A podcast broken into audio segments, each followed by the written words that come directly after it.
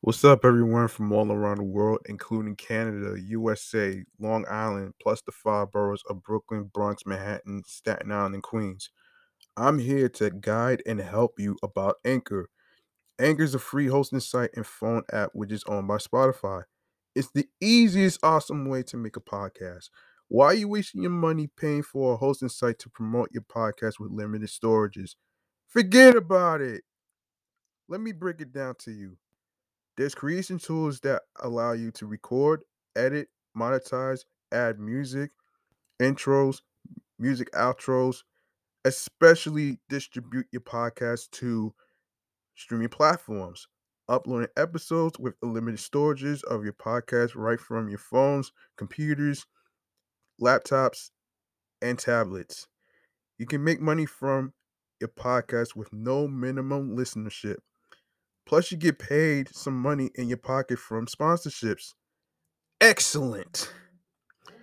These are the keys you need to make a podcast, including the listeners supporting your show. That way, you can listen to the episodes of my show, Off the Meat Rack Chainz New York podcast, the unfiltered comedy entertainment show about the stories mixed with entertainment news, music, real life segments, and much more. Now, where can you find, follow, and listen to the show, you ask? You can follow the podcast on Facebook and Instagram, all in one word, Off the Meat Rack Chainz New York podcast. Alongside with my other show, Meticulous Vibe Juice Podcast, and my primary handle, G Money Stacks 555 in Queens, New York. Now, the streaming platforms goes like this. We are on Anchor, Audioburst, Breaker, Podurama, Listen Notes, Spotify, Stitcher, Deezer, Podchaser, Pocket Cast, Podcast Addict, Player FM, TuneIn, Reason FM. We on Podfriend, Podurama, Google Podcast, Amazon Music, iHeartRadio, and YouTube. If you have a dream of creating and becoming a podcaster like myself and individual friends that is co hosting with me, go download the free Anchor app or you can check out anchor.fm to get started. Take advantage of the opportunity that's thrown in your face.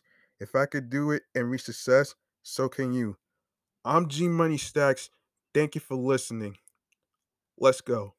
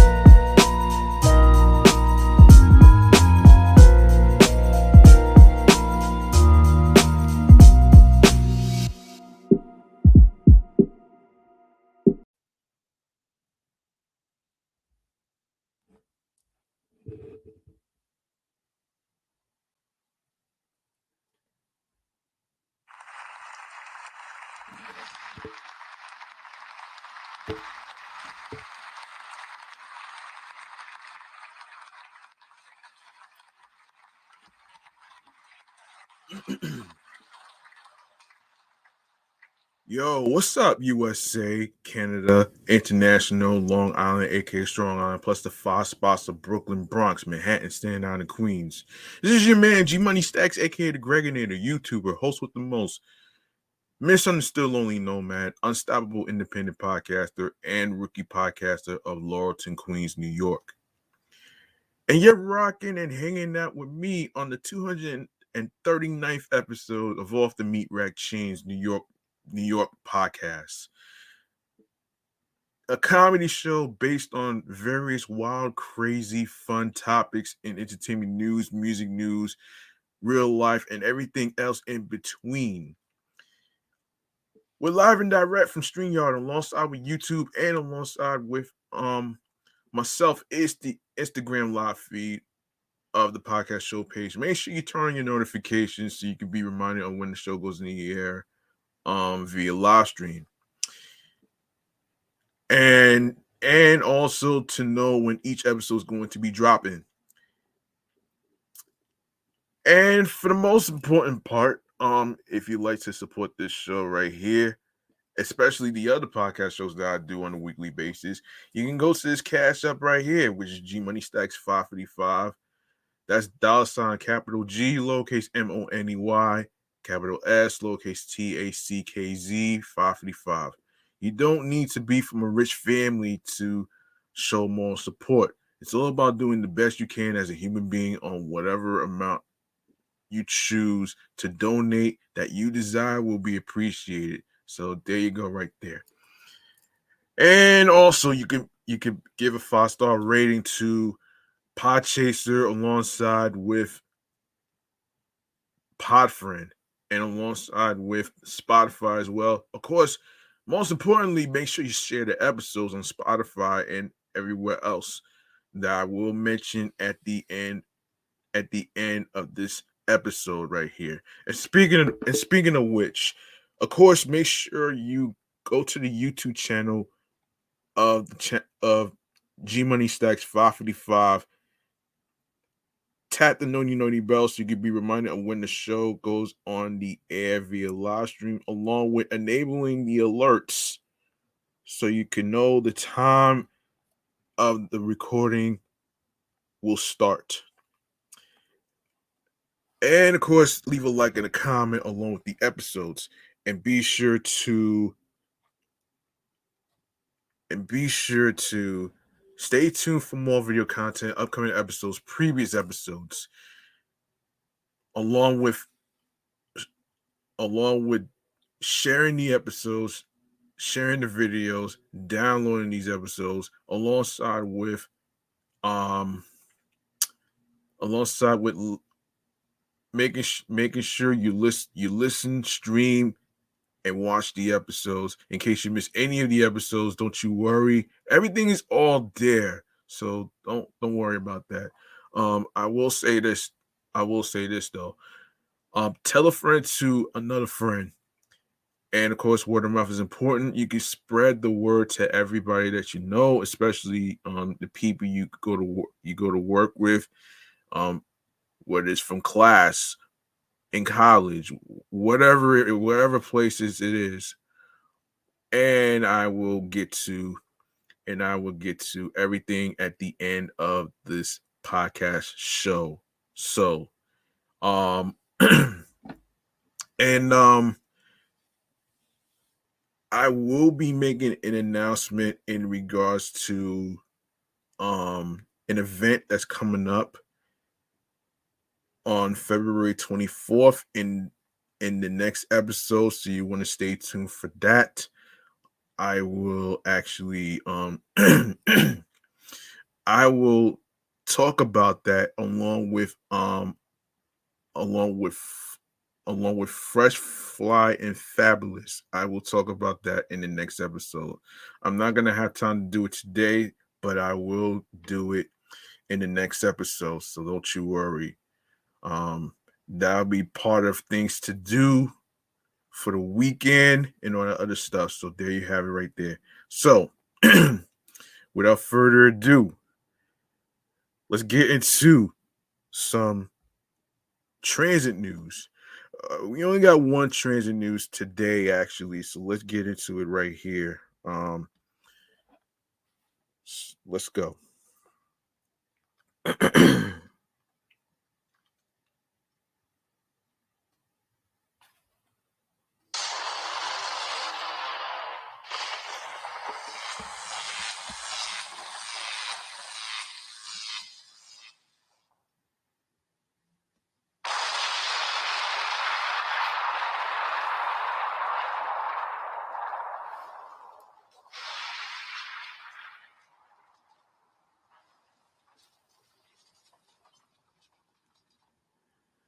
Okay, let me give a shout out to somebody who just came into the live stream. Hold on a second here. Shouts to the homie Chris, man. Um, I went to I went to St. Catherine of Siena um years ago, actually. You know what I'm saying? So shouts to him for viewing this. I appreciate you for watching this actually. And um, all right, so First transit news topic that we need to get into right here is the DOT and NYC. and here's what's happening here. Just bear with me. Bear with me. Okay, so the NYC and DOT, here it is. So hundreds on the street parking spaces are in the process of being removed as the Department of Transportation is reserving these spots for the expansion of its car share program. The DOT announced today that it is building out its car share program with the aim of adding hundreds of new car share parking spaces in 2023 to the existing 230 that are currently available. The city is working with three car share companies, Zipcar, Getaround, and Truqit, to select locations. To excuse me, to select the locations. Um, the announcement comes five years after the car share program was launched in 2018 as part of a pilot. The city says that the pilot program proved to be a success and released survey findings revealing that the program had the program has reduced greenhouse gas emissions and the need for car ownership. The city also said that New Yorkers are taking advantage of the program, a program where its members reserve vehicles via smartphone and then jump, excuse me, just walk up to a car at a designated spot and drive away. Okay, so end quote. We now have the proof that convenient access to car shares car share frees New Yorkers from the burden of car ownership while helping to fight climate change, said DOT Commissioner um, Ydanis Rodriguez Give me a fucking break with this climate change shit, man. Soon, more New Yorkers will have access to a vehicle when required. No need to sign an expensive lease or to fret about finding a parking space. The DOT over the next two weeks will be installing new signage to um, democrat, democrate the first 80 of the new dedicated curbside parking spaces. The spots will be spread across Brooklyn, the Bronx, and Queens with an explicit focus on equitable access. The DOT has listed the locations on its website, so you can check that out for yourselves. Um, actually, let's take a look at this. Actually, let's take a look at this though. Um, I don't know all that. Nah, let's not. Actually, you could just download it if you if you will. Um anyway. Anyway, so the car share companies are selecting the locations based on customer demand and household demographic data. The locations must also conform with criteria set forth by the DOT to ensure that underserved communities get access. Hmm.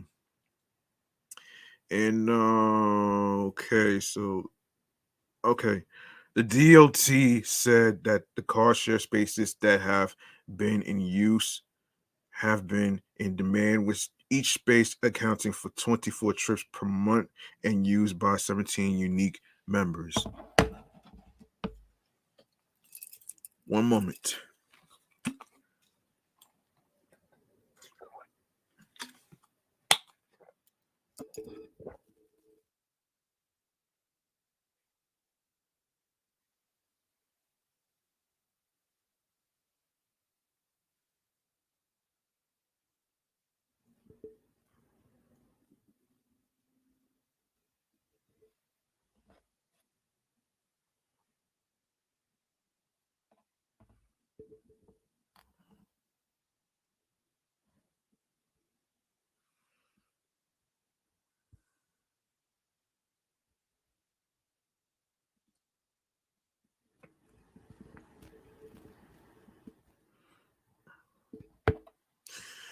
Okay, I'm back. The program has also helped reduce the demand for personal vehicles, according to the DOT, which conducted a survey of car share users. For instance, 7% of survey respondents said they either sold their car or opted not to buy one. The DOT also said the program has led to a reduction in the amount, excuse me, in the number of vehicles in use, cutting the annual mile miles driven by 38.7 million. Um, the decline, the agency said, has effectively reduced the amount of greenhouse gases emitted per year by 12,000 metric tons, end quote the global warming problem cries out for innovative solutions that can help us reduce greenhouse gas emissions and the city's curbside car share program is one of those solutions said queensboro president donovan richards jr in a statement. I am heartened by the success of the initial pilot project and i am ple- very pleased. The program is being expanded to add several hundred more spaces across the city, including many in Queens. New Yorkers have embraced the program according to the DOT and are not illegally parking where the car share signage is posted. The DOT said that after the first year of the pilot, the number of New Yorkers illegally parking in these spaces dropped off, particularly after the DOT allowed the car share companies to use paint to clearly mark those spaces with car, sh- car share parking only. The change made the program more reliable for customers. Supporters of the program also said that it provides New Yorkers with another means of travel to get around. End quote. Car share options provide New Yorkers another degree of flexibility to meet their needs and get where they they need to go, said Council Member um, uh, Selvena and Brooks Powers, who represents Southeast Queens and is the chair of the council's transportation committee. Short-term car share access can reduce emissions and vehicle mileage vehicle miles traveled citywide. I support New York City Department of Transportation's efforts to expand this program. Okay, so let us know in the comments of what you think about what you think about um the the NY, NYC DOT trying to um put more parking spaces and expand the car share program. All right. I might even put that as a question. So you never know. Okay. All right. So time for chatting all the jazz into some wild, crazy, and fun topics right here, man. Here it is right here. And, and the main one has to do with Tory Lanez, actually. So let's get into it right here. Um this Tory Lanez character is really fucking crazy right now. I will say this though. Anyway, so let's get into it.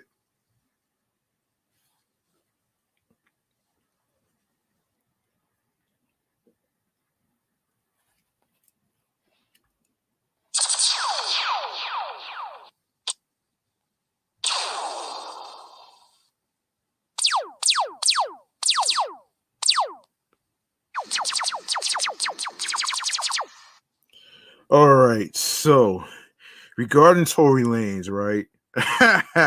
this is very crazy though, man. So the criminal trial against Tory Lanez has has come to an end.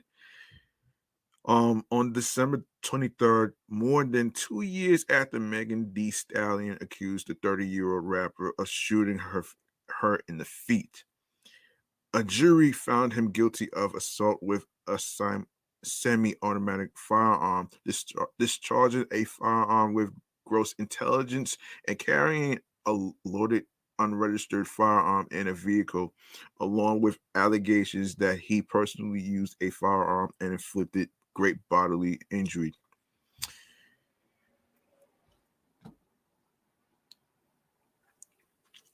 Um, Megan, age 27, has been at the center of a maelstrom since coming forward with her allegations against Lanez in August 2020. Lanez was officially charged in October 2020 with a felony court felony count, excuse me, of assault with a semi-automatic firearm, negligent discharge of a firearm, and having a concealed and unregistered firearm in a vehicle.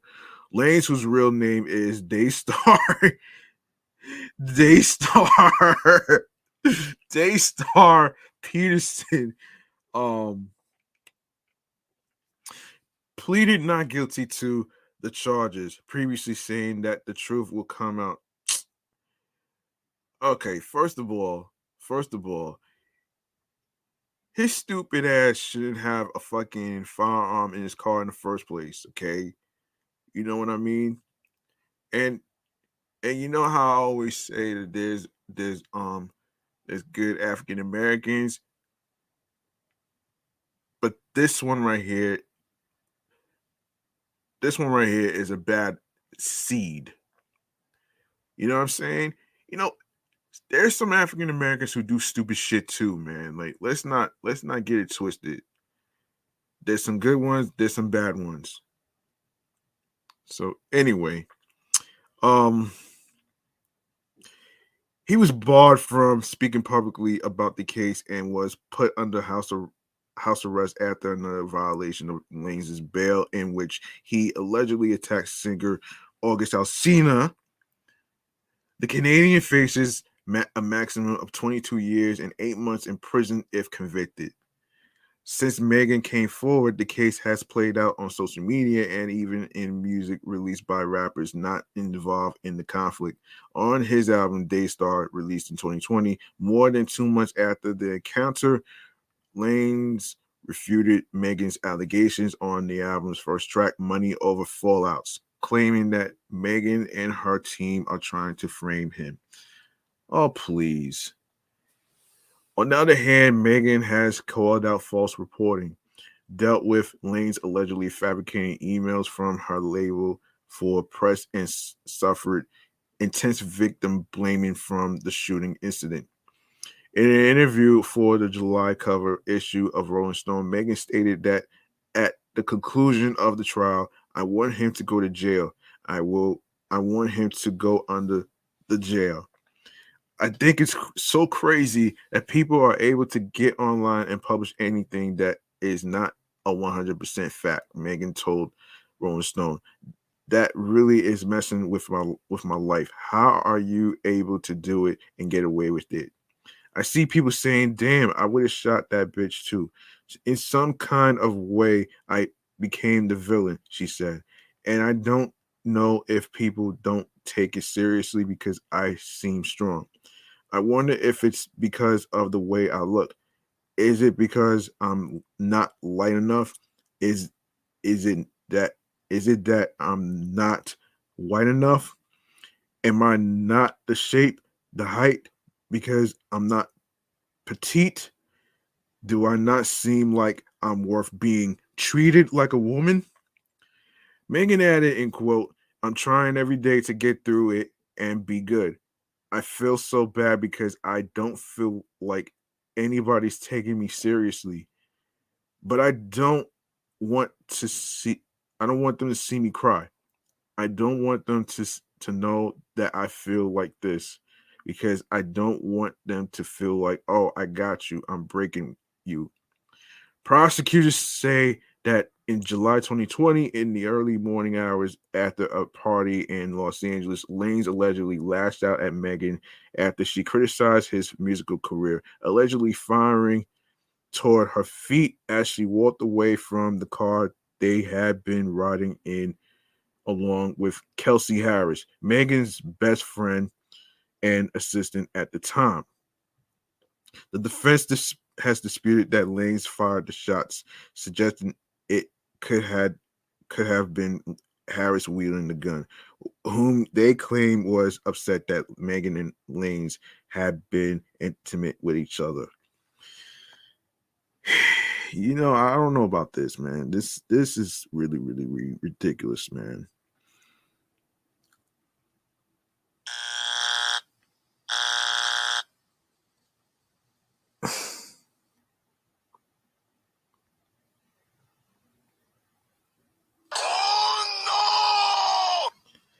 All right.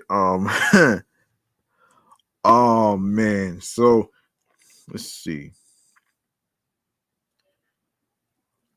Um, according to the Rolling Stone, on December 12th, Los Angeles County Assistant District Attorney Alexander Bott told jurors Lanez ordered Megan, whose real name is Megan Pete, to dance bitch, as Lanez allegedly fired five shots at her at her after she got out of of an SUV during an argument in the Hollywood Hills. But also revealed that key witness Harris will testify that she saw Lanez fire the semi automatic 9 millimeter handgun that wounded Megan in both feet.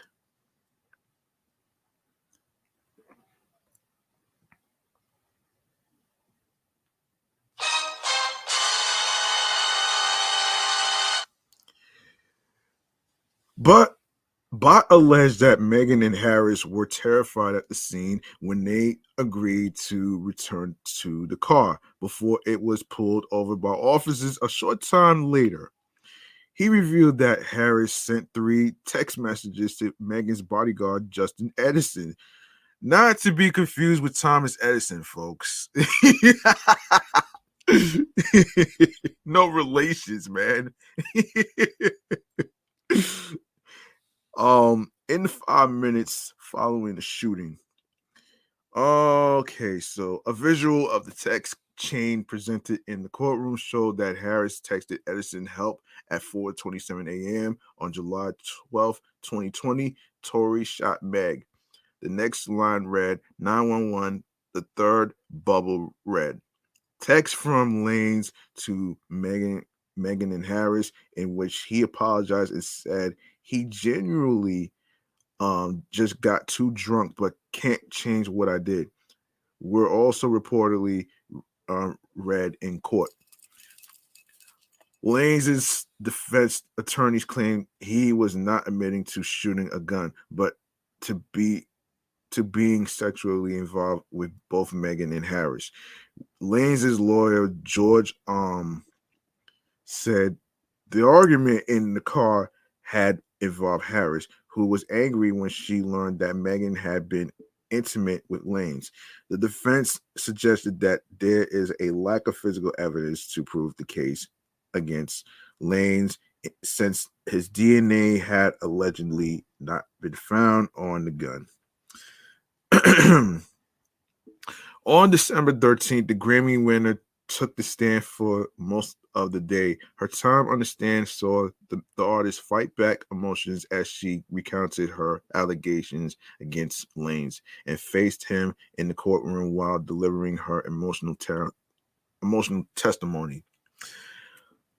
Although Megan did not press the charges and is not on trial, her testimony is undoubtedly the biggest moment of the trial. End quote. I just don't feel good, Megan told the court after being asked asked by Los Angeles County Deputy District Attorney Kathy Ta if she was nervous. According to the Los Angeles Times, I can't believe I have to come up here and do this. Megan was directed to recount her personal relationships with both Lanez and Harris and said she that she and Lanez began arguing as they were driving away from a party at Jenner's home with Lanez, his bodyguard, and Harris. Lanez was allegedly upset with Megan because she asked him to leave the party. Megan told the court that she and Lanez had become friends and bonded over the shared loss of their mothers in the months before the shooting. They also occasionally had a sexual relationship, which Harris learned for the first time inside that SUV. According to Megan, um, according to the Los Angeles Times, Megan said that Harris had a crush on Lanez, and after the re- revelation, at about their sex lives, the argument spiraled out of control. It, yeah, damn. Damn, son. It spiraled right out, right out of control. Wow. Yeah, I would have been. Yeah, spiraling out of control you really, you really waiting to crash and burn on this shit though, right here, man. That's what it sounds like to me, man. A crash and burn moment. Um, this is like a crash and burn moment, so I'm just gonna. Okay.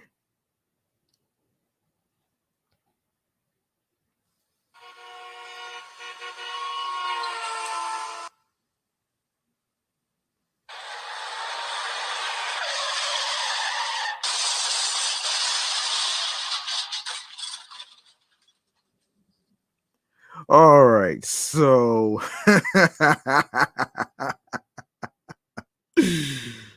oh man. Lanez allegedly called both women bitches and hoes. She testified, and then the two be- began bickering over the state of their musical careers.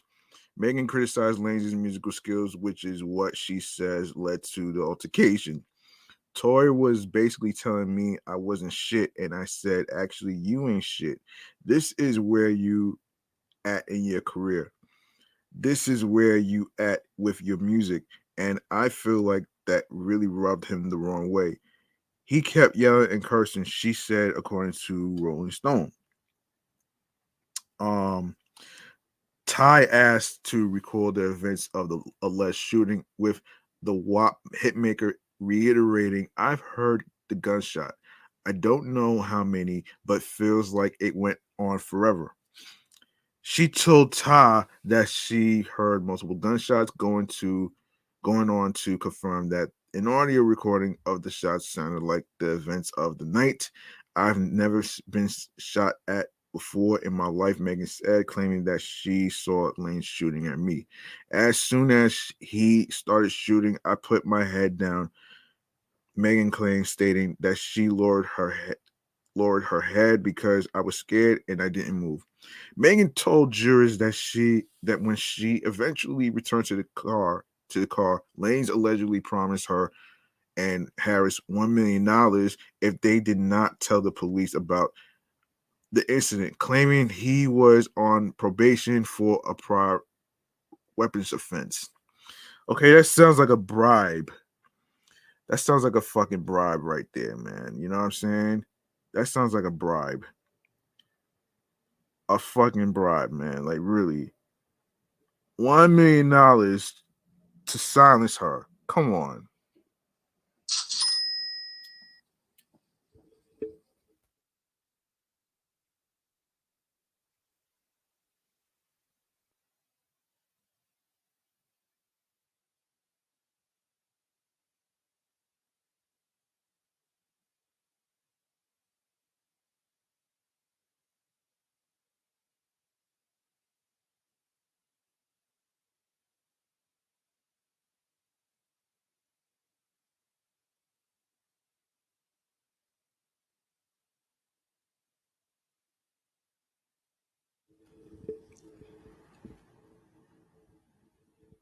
Okay, you offering one million dollars as a as a bribe to actually silence somebody, that sounds like an epic fail right there.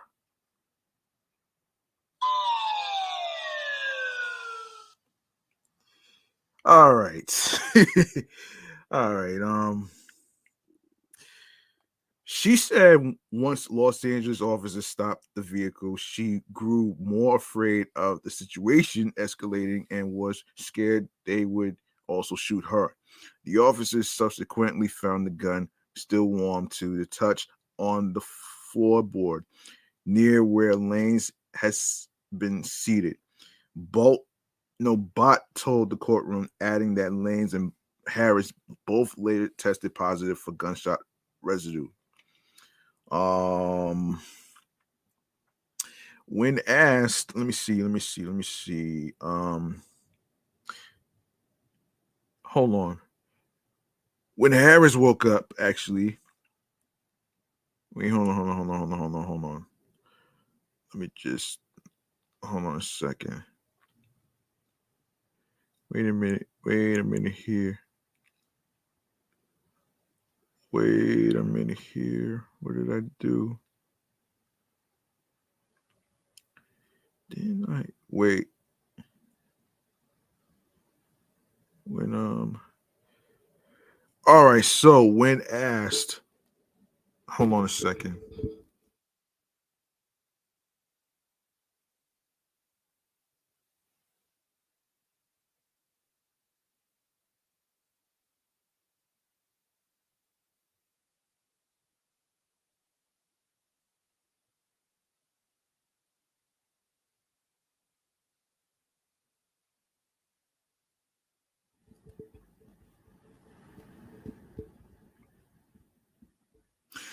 When asked why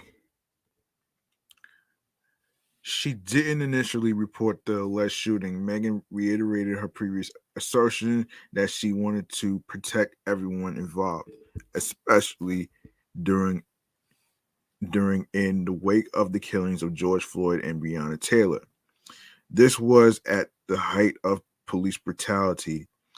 I felt like if I said this man just shot me, I didn't know if they might shoot first and ask questions later. She she testified. She also noted how in the black community it's not really acceptable to be cooperating with police officers. Megan said her reasoning was twofold because as a woman in the music industry, people have a hard time believing you anyway. After returning from a break, Megan's time on the witness stand continued, and the artist was reportedly visi- visibly emotional. I'm really, I'm having a really difficult time sitting up here comfortably telling my story. Megan told the court, according to Rolling Stone, I've got to sit across from Tory. I'm trying, I'm really trying to come off as a strong woman. I don't want to give them the power they've been taken from me going on three years. Megan also said that the alleged shooting and subsequently going public with her allegations has taken a toll on her life. Every man in a position of power in the music industry has taken his side because I was shot. I've been turned into some kind of villain, and he's the victim, Megan stated. This has messed up my whole life. Not a day goes by without being called a liar. She continued, This whole thing is about who I was having sex with, not who shot me. And I don't know why. I'm embarrassed because I'm a grown woman hanging with people I have no business hanging out with, she said about her regrets over the incident. Now look at how everybody want to view me. How could I share my body with someone who would shoot me? Now every week there's an article calling me a hoe.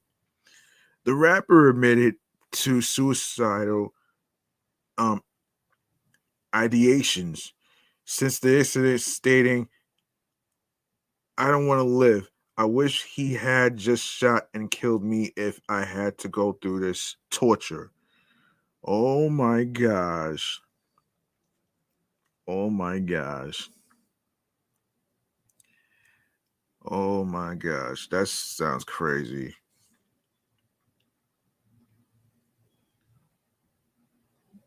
This is this is crazy.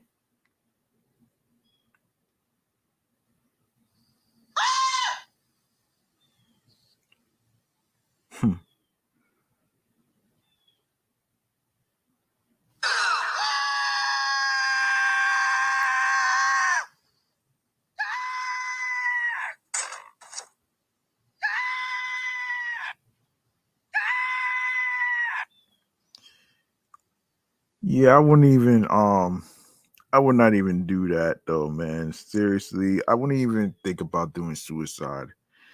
Anyway, um, Ta ended her questioning by touching on Megan's relationship with Harris, whom the rapper says she no longer has a relationship with, explaining they fell out probably in 2020 when Harris met with Tory after he shot me. They went and turned the story around. The story around. Um, although Megan said she told Harris she felt betrayed when they met up. She asserted she asserted that she has no doubt that it was Lanez, not Harris, who allegedly shot her that night. When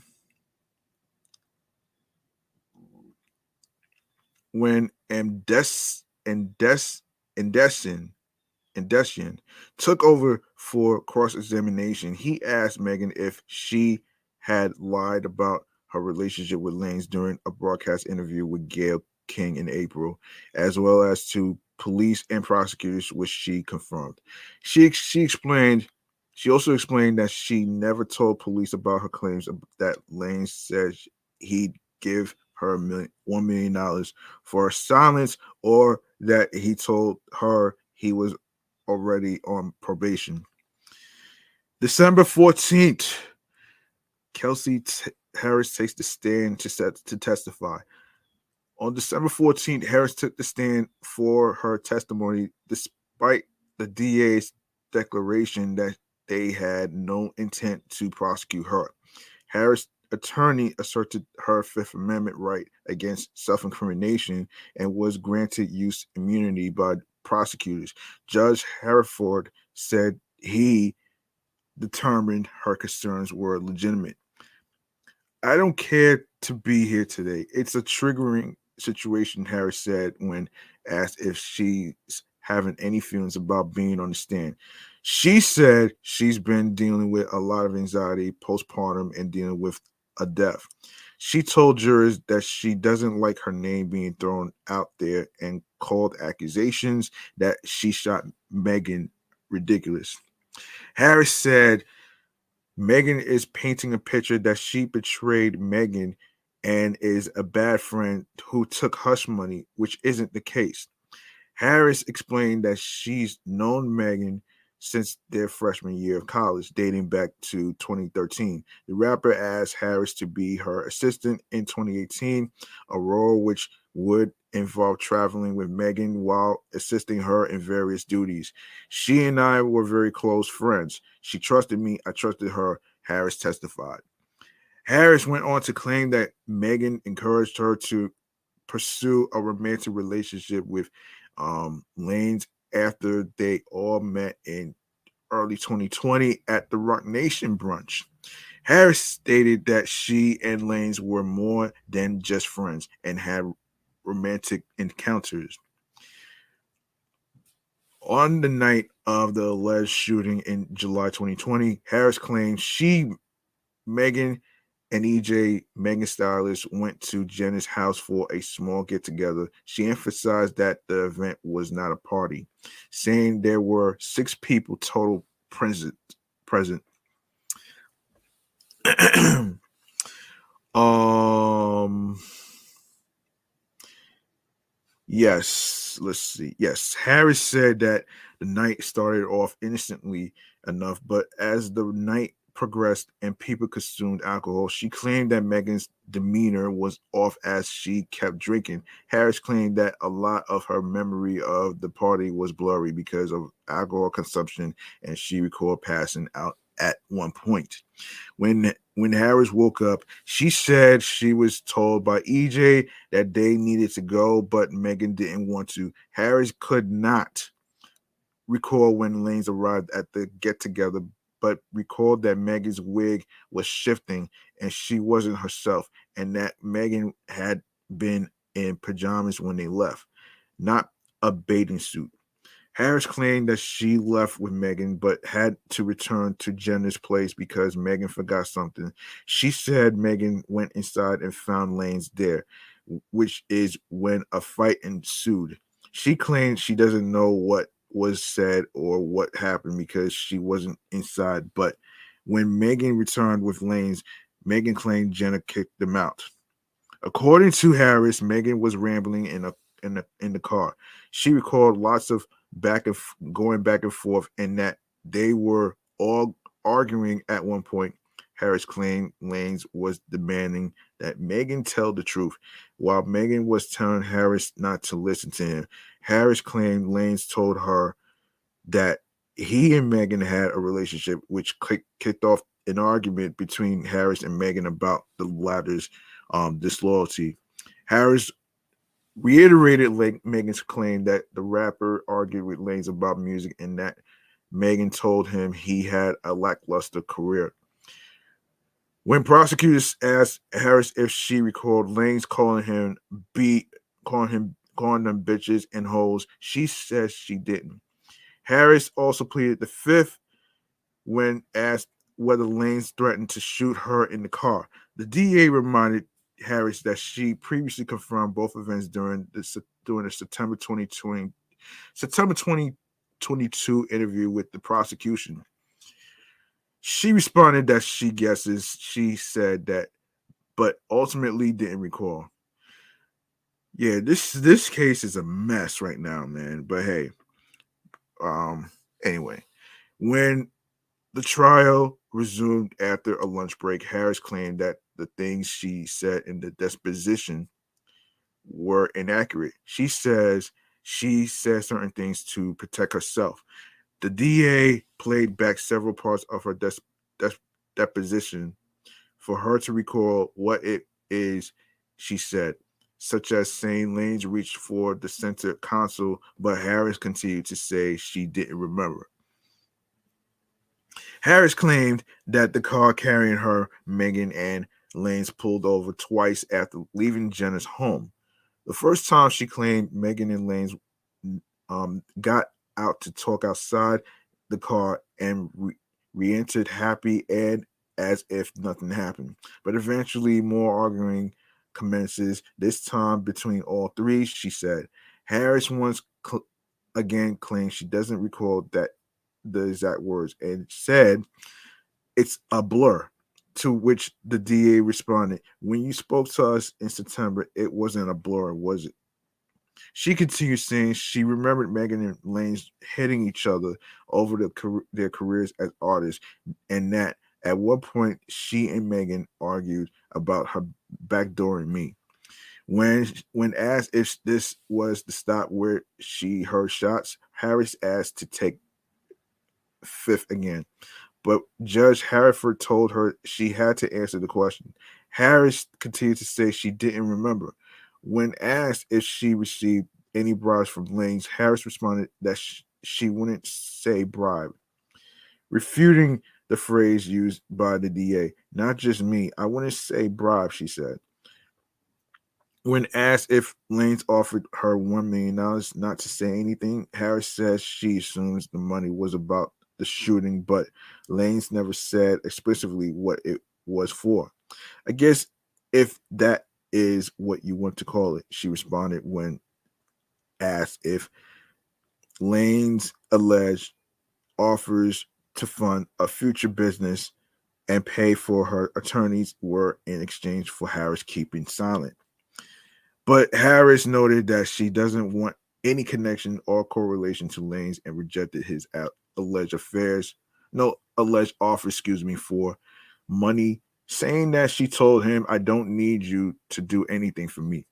Harris was once again asked about the car's second stop, claiming that she and Megan got out the car at the same time and that she hadn't been looking around while exiting the car, which is when she heard shots. She doubled down on her position that what she said in that in her deposition was to protect herself, but they were not all true. The DA replayed Harris' deposition in which she said she heard fire she heard five or six gunshots soon after getting out of the car and when she looked up she saw Lanez hanging out of the driver's side on the stand harris refuted her previous testimony saying it was a night of alcohol and she doesn't recall saying that harris claimed that she never said Lanez was the one who shot Megan, and all she heard were shots that night.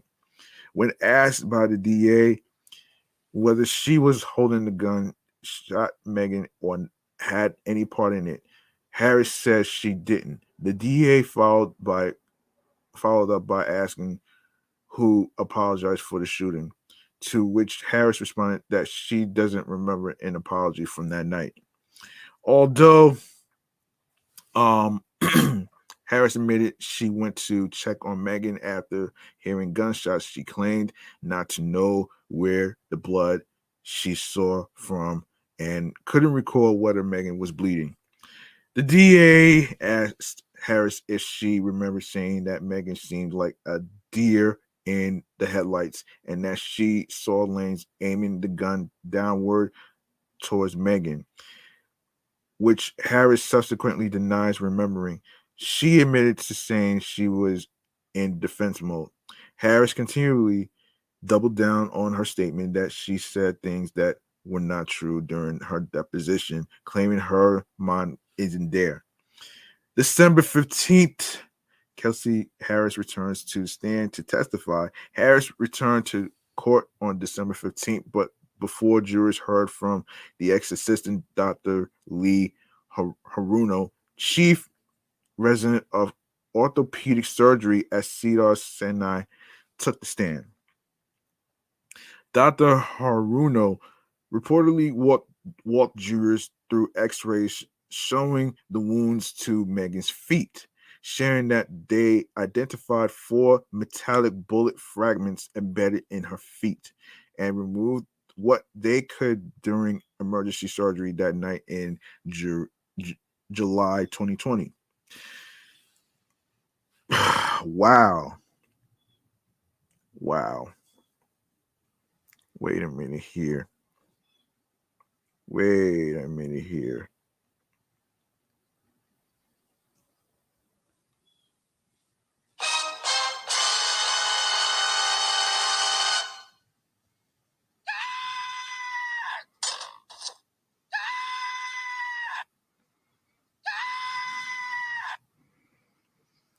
Yeah. Um okay. Um let me see. Let me see.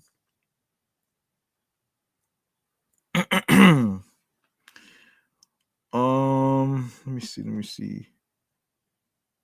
According to Rolling Stone, Judge Herriford ruled out that the that the defense can call LAPD um, detective Ryan Stogner to ask why he didn't pursue Harris as a possible shooter, but cannot bring up that he's on administrative leave or anything about him being arrested on suspicion of domestic violence, reportedly saying that line of questioning about the off duty incident behind Stogner's arrest would be far more prejudicial than probative.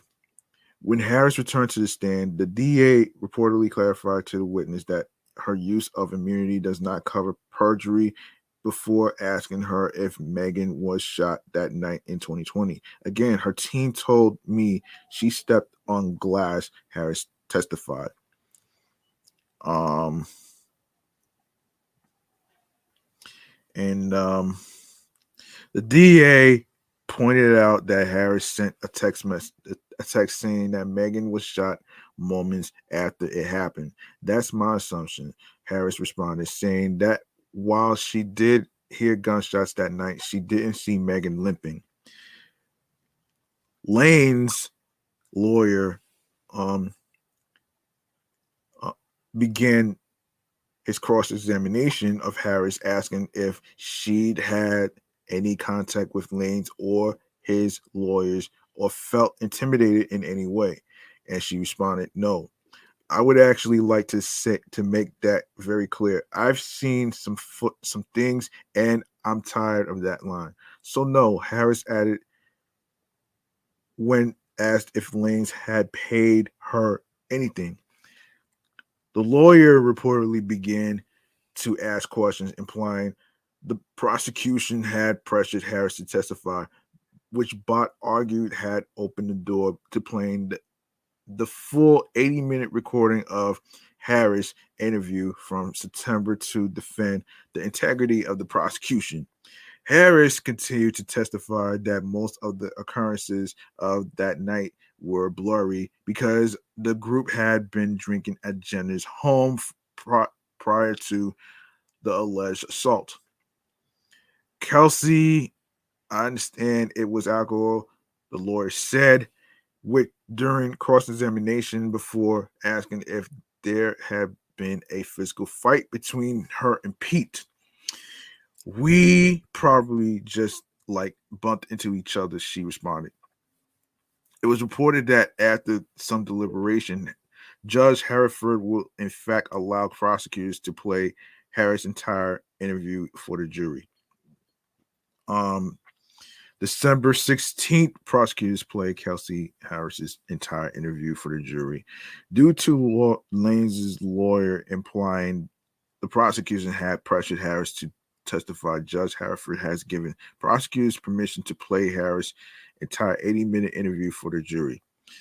On the recording, Harris reportedly confirmed that Lanez called Megan bitches and holes and told prosecutors Lanez threatened to shoot her, saying she told him, If you shoot me, you shoot me. I guess it's my time to go. Then she said the argument turned to artistry. Harris claimed that the, the fight was mainly about their musical careers and reportedly told prosecutors that Megan said Lanez is only famous because of his remix with Jack Harlow, which led which led to Lanez lashing out at the Grammy winner. She said that she said after Megan got out of the vehicle, ha- Harris turned at the sound of the second or third gunshot and saw Lanez leaning over the front passenger door to shoot Megan. She asserted that Lanez was shooting de- definitely in her direction and described fearing for her life later as Lanez pulled on her hair and neck because it was really hot. She was facing towards us, and I would describe it as like a deer in headlights, she reportedly told prosecutors. The final testimony from the day was from DNA experts who reportedly told jurors that Lanez' DNA was not on the gun magazine. Um, and that although it can't be concluded that his DNA wasn't on the gun. It can't be said that it was either. Oh boy. December 19th, Monday's proceeding began with prosecutors reportedly um, attempting to add two new witness tampering charges to Lanez's felony assault trial, but Judge Herriford said they waited too long. I think it's unfair at this juncture, so I would deny that motion, the judge said, according to Rolling Stone. Prosecutors also asked the court for an extra day to present their case or permission to reopen their presentation after um, defense rest, since they have been unable to locate an important witness.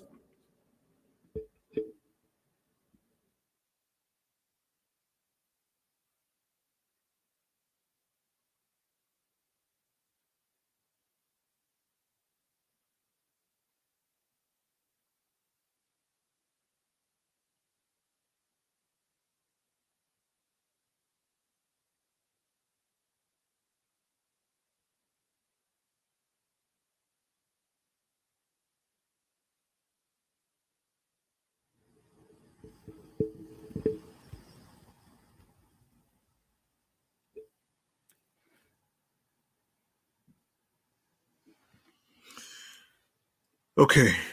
Over the weekend, Megan's lawyer, Alex Spiro, claimed her former head of security, Justin Edison, went missing ahead of his expected testimony on December 16th. He was set to testify. He's somebody who's always plugged in on the grid, responsive, and as he's set to testify in a violent crime crimes case, he goes missing, Spiro told Rolling Stone. Judge Herriford said he would allow prosecutors to rest their case with the option to reopen if they track down their witness. Prosecutors then called two prior witnesses back to the stand. LAPD officer Sandra um, um, Cabral took the stand to first introduce police body cam footage showing the police stop after the alleged shooting. Jurors saw the video of Harris being handcuffed, in which she is crying and asked Megan, "You okay?" As Megan limped away to an ambulance, also in handcuff, and yeah, handcuffs. When asked about Lanez's demeanor, um, Cabral says she didn't see anything as he was handcuffed and stood with his head down facing a wall. During cross examination, the lawyer repeatedly asked if Cabral recalled hearing Lanez also uh, expressed concern for Megan. At one point, specifically asking if she heard him saying, um, Mego, you are going to be okay. You okay? Prosecutors objected to the question, and the, the judge agreed it was improper, so the officer didn't answer. Prosecutors also called a DA investigator back to the stand to ask about Harris's diss track targeting Megan title Busting Back. The song was released back in November 2020, and prosecutors highlighted the lyrics. You know it, you know it wasn't me, and all you had to do was clear your best friend's name, reportedly to combat the, the defense theory that Harris could have been the shooter. Harris also refers to Dez on the track. Dez said, "If I spoke that's that a sex tape could drop, which is presumed to be Desiree Perez, CEO of Roc Nation, according to Billboard." The lawyer called Megan's former stylist, Eric Coberson, known professionally as EJ King, to the stand to testify about the party he attended at Jenner's house with Megan, Harris, and Lanez ahead of the alleged shooting. King corroborated Harris' prior testimony that Megan and Harris left Jenner's house alone with Lanez's driver before they allegedly returned to retrieve retrieve Lanez. The stylist also claimed he never heard Megan or Harris say that Lanez carried a gun and that he did not see a firearm at any point the night of the alleged shooting. December 20th, on Tuesday, the defense called Sean Kelly, the 911 caller from the night of the alleged shooting, to testify. Kelly reportedly witnessed some of the incident from a balcony overlooking Nichols Canyon Boulevard. Kelly claimed he was woken up by arguing and looked out his window to see two girls fighting, presumably Megan and Harris. They were pulling the hair and hitting each other. It was quite violent, he claimed. Kelly claimed he saw the driver exit wearing all black and he joined the the fray. Kelly was scared and he asked his son to come into his room. He testified several times that he saw a muzzle flash and and heard what he thought was fireworks, but believes the flashes were from a woman. Kelly claimed that he saw both the muzzle flash coming from one of the girls, but also saw it about the same time the smallest individual Lanez got got out of the car. The lawyer reportedly grilled Kelly about his previous interview with a defense investigator where he claimed he saw Lanez try to take the alleged gun, but on the stand, Kelly said he never saw that. Kelly repeatedly testified that he believes a woman fired the alleged um, first shot, saying, I believe I saw the girl shoot first. But he claimed he didn't know she had a gun at the time and believed it was fireworks. Kelly claimed he saw four people fighting, presumably Megan Harris and his driver, with the sh- with the shorter guy pushing and fighting both girls. That's when um the lawyer asked Kelly, "Sir, did you see the shoot the, the shorter guy with a gun in his hand?" And Kelly answered, "Yes."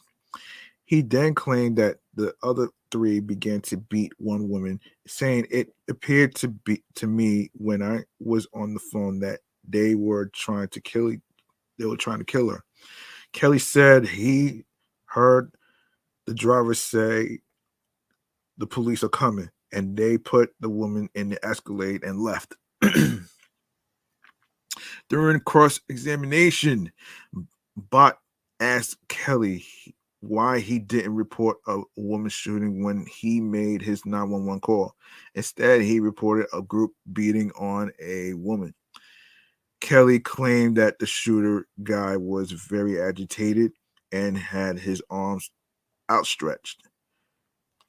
He was firing everywhere, Kelly alleged. Bott asked how many shots Kelly saw the short guy shoot, to which he answered four or five.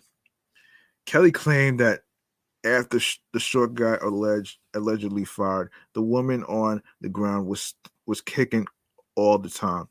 She was crawling and stumbling across the road. He claimed. Kelly claimed that the short guy was shouting all N words and F this, F that, directed at all of them. He was going crazy. He really agitated. When it came to an ele- to the alleged first shot made by a woman, Kelly claimed that he saw what happened appears to be the girl shooting into the car, although the vehicle in question was not bullet rid- bullet ridden, excuse me, when police stopped it minutes later on Hollywood Boulevard.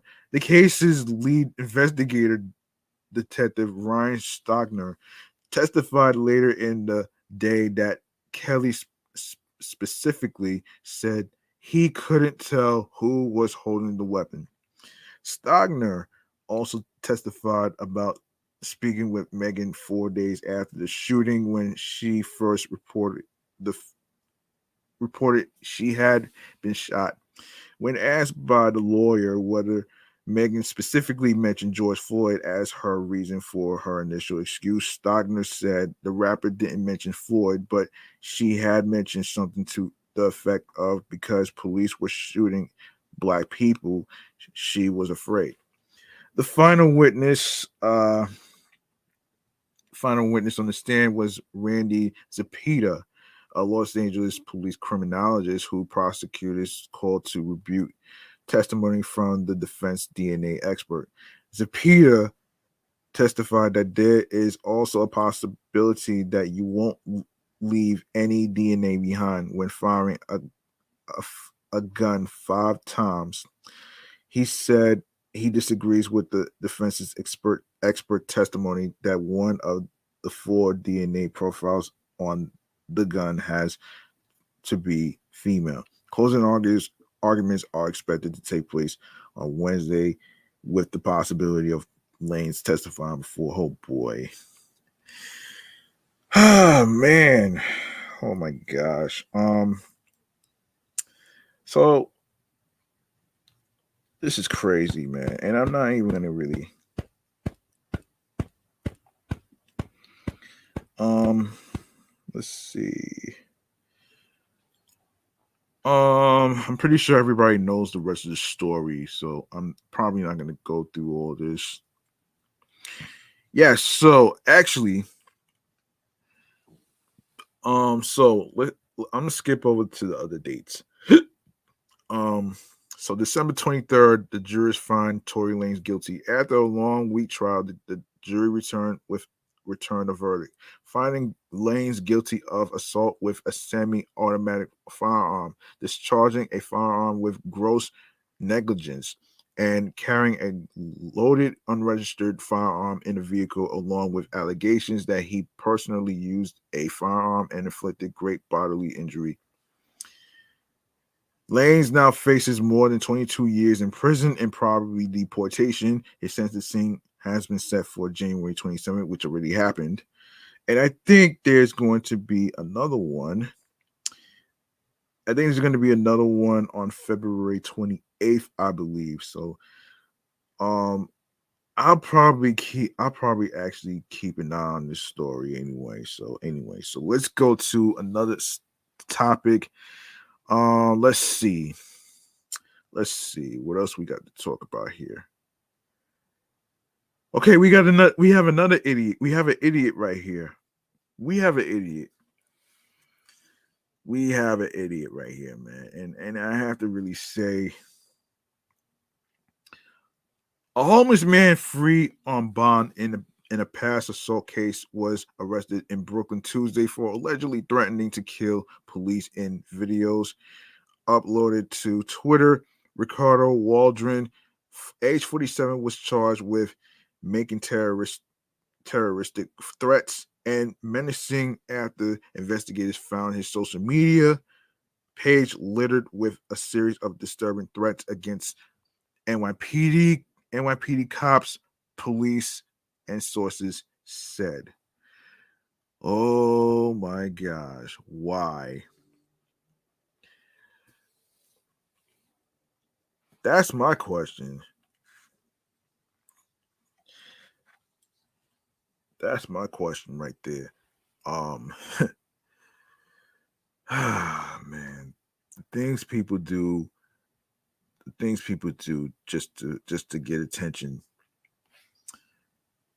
Oh boy. Come on. All right. Yeah, the question I have here is one minute if I can find it. Oh no. No, this is crazy, man.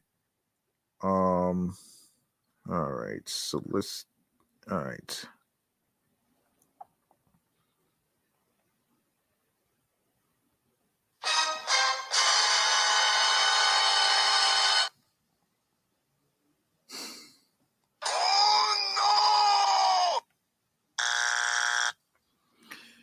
Yeah, so when Waldron posted 10 different threatening posts in a matter of 12 seconds beginning beginning early Tuesday. Oh my gosh. Um every time I remember being hit by a cop, I'm going to try to kill cops, Waldron screamed in one video posted at 10:38 a.m. Tuesday. Oh Lord. Lord, this is ridiculous.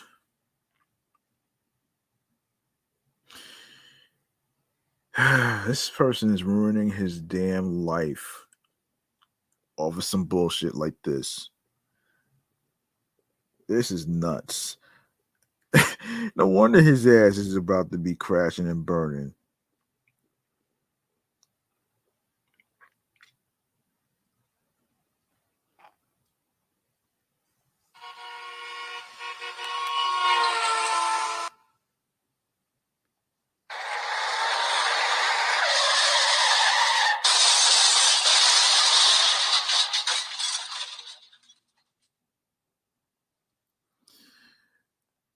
Yeah, I'll be I'll be upset too.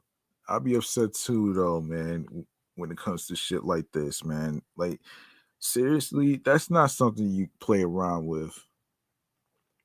That's something you don't play around.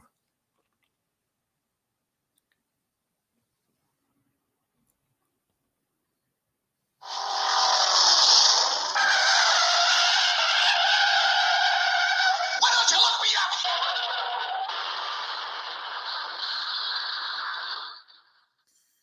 up? All right. Um all right, let's keep going. The videos and photos uploaded by Waldron all appeared to have been taken in the subway system. Waldron was arrested while he was on the subway in Coney Island, police said. Hmm. Yes.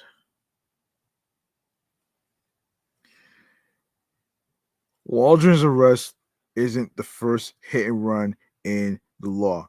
He was out in the streets after posting a $10,000 bond last October in an assault and weapons possessions case, sources said. Okay.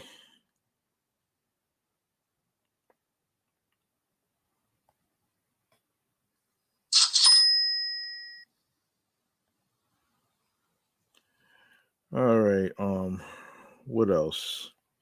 What else we got on the agenda? Oh yes. Um, let's get to. Okay. Um. Okay, let's go to Adult Swim. Let's go to Adult Swim. So, let's go to Adult Swim. Unfortunately, the co the, the co-creator of Rick and Morty is in some hot water. and um and this is from a variety, okay? So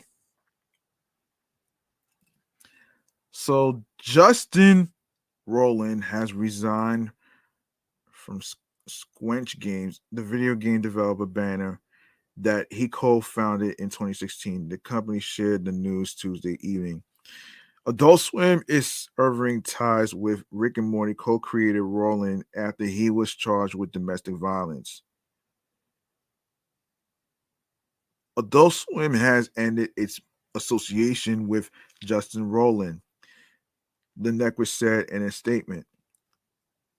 As previously reported, Roiland was charged in Orange County, California, with one felony count of domestic battery with corporal injury and one felony count of false imprisonment by menace, violence, fraud, and or deceit. He pleaded not guilty in 2020 and appeared in court Thursday, January 13, 2023 for a pretrial hearing. A trial date has not yet been set. Um has not been set. He he is due for another pretrial hearing on April 27th. Oh my gosh. That's crazy, man. This is crazy. This is beyond nuts. This is crazy, man. This is crazy. man.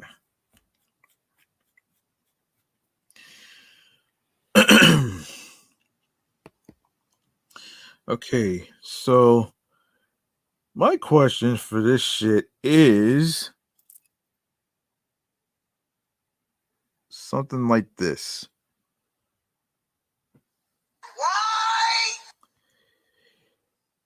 And I'll fill you in on why in a, in a sec. So let me just get to these sound effects.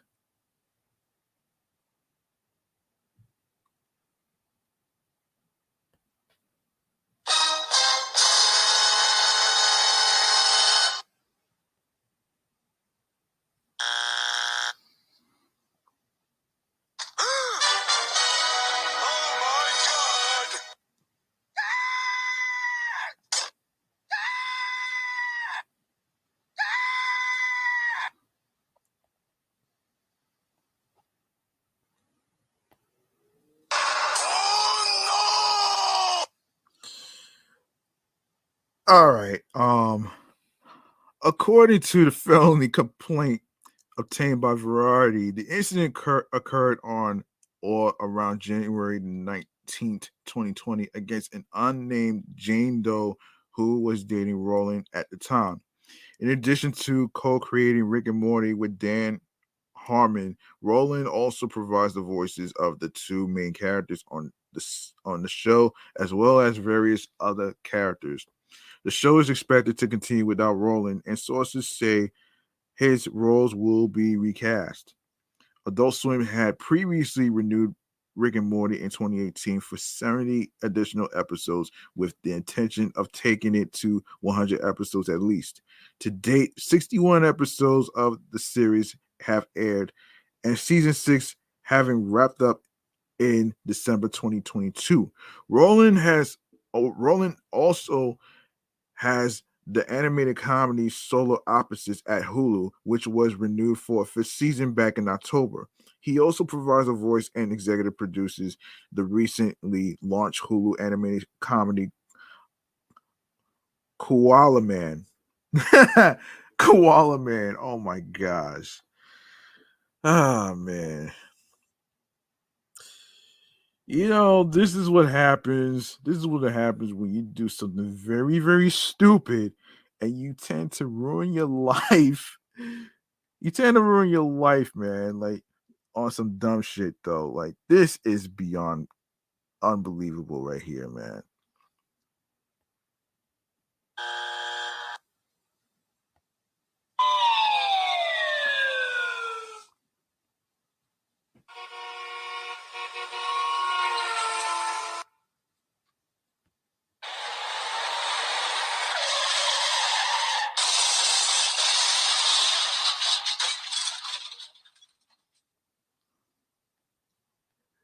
Okay, up next, uh, we have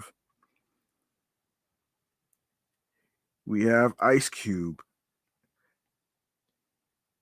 Okay, we have Ice Cube right here, so let's get to it right here. Um, okay, so most recently, oh man, so most recently, Ice Cube Ice Cube had a good day morning laugh thanks to Stephen A. Smith and Michael Irvin, who were on first take and re- recreated a hilarious scene from next Friday. On on the Monday, January 9th broadcast of First Take, Stephen A. Smith and three-time Super Bowl champion Michael Irvin opened the show by recreating the scene from next Friday where Pinky, played by Clifton Powell, confronts Ice Cube's character, Craig Jones. Smith was teasing Irvin over the Dallas Cowboys' loss to the Washington Commanders on Sunday, January 8th. Irvin played his entire 11 year career with the Cowboys, and Smith would never waste an opportunity to drag Dallas since he, he's an avid New York Giants fan. Irvin stood as still as rock while Stephen A grilled him from the side as the camera zoomed in on them to open the show. Shut up, Stephen A. Smith barked that Michael Irvin while he was stumbling on his words. Shut up. What happened to the Cowboys yesterday? What happened to them? Shut up, said say another word, and this is over. He added, What happened to the running game, huh? What happened to the running game? Shut up. Q saw the clip and gave his stamp of approval over the rendition of the hilarious scene. And he and he said, "In quote, they did that." The West Coast rap legend said in a ret- in a ret- retweet of the clip. Oh wow! Next Friday was released in 2000 and served as the first film produced on the Cube's firm, no Cube's film production company, Cube Vision. The rapper wrote, produced, and starred in the film with a cast that also included Mike Epps and the late great John Witherspoon, Tamala Jones, and more. The film was the sequel to Friday, which was released in 1995. A third movie was released in 2002, titled Friday Friday After Next, and all and all three were box office successes. Last month, Ice Cube said he felt the the first Friday film was the most impactful out of the trilogy, thanks to its message surrounding gun violence. Cube and his Mount Ru- Mount Westmore colleagues E40 and Too Short stopped by LL Cool J's Rock the Bells radio show, where they touch they touch on the Death Certificate MC's iconic movie franchise. During their lengthy discussion, LL asked Cube about the semi the seminal moment in the first Friday film between Cube and the late great John Witherspoon, who advises Cube's character Craig to put down his gun and use his fist instead. Cube, Ice Cube said that scene alone made the first Friday film stand out from its subsequent sequels. End quote. It was an important scene, and that's why the first Friday is so impactful over the other ones, Cube said at the 47 minute mark. Because if you look at the other ones, they don't have that moment in the movie. So it took a comedy and it took the laughter, and it was a teachable moment. It was dramatic in the movie that was so funny. It was impactful because he, what he was saying was some real shit. He continued, It's cool because it was like, yo, I would have never moved in this neighborhood if you needed a goddamn gun to walk down the street. That's impactful before Friday. Shit was so crazy in the hood when I had it written that Witherspoon was like crazy. Um yeah, like crazy. Um and uh crazy in the hood when I had when I had it written that Witherspoon was like you're you going down the street, take this gun with you. it's crazy, right? Ain't that crazy? Uh yeah, ain't that crazy? oh man. Okay, so Flo Rida. Um yeah. Flo according to people, was awarded $82.6 million in damages Wednesday after a jury found that an energy drink maker breached a contract it had with him. Okay, that's interesting. That's very interesting. $82.6 million. Wow. $82.6 million. Wow. Wow. Hold on a minute. Okay.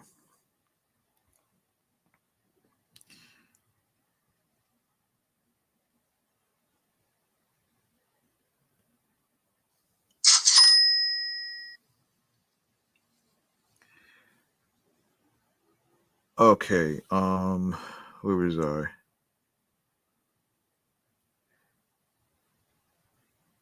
Yes. Flo Rida. Okay, so I just did that one already.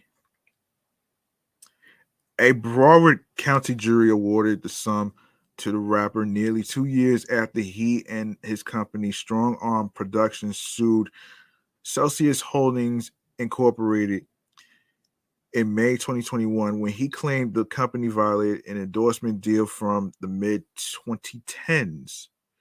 Basically, I helped birth this company, and all we had all we was looking for was some trustworthy people who acted as if they were family. The rapper, real name um Tramar Dillard, uh, told the Associated Press. And then when it comes down to the success of um today,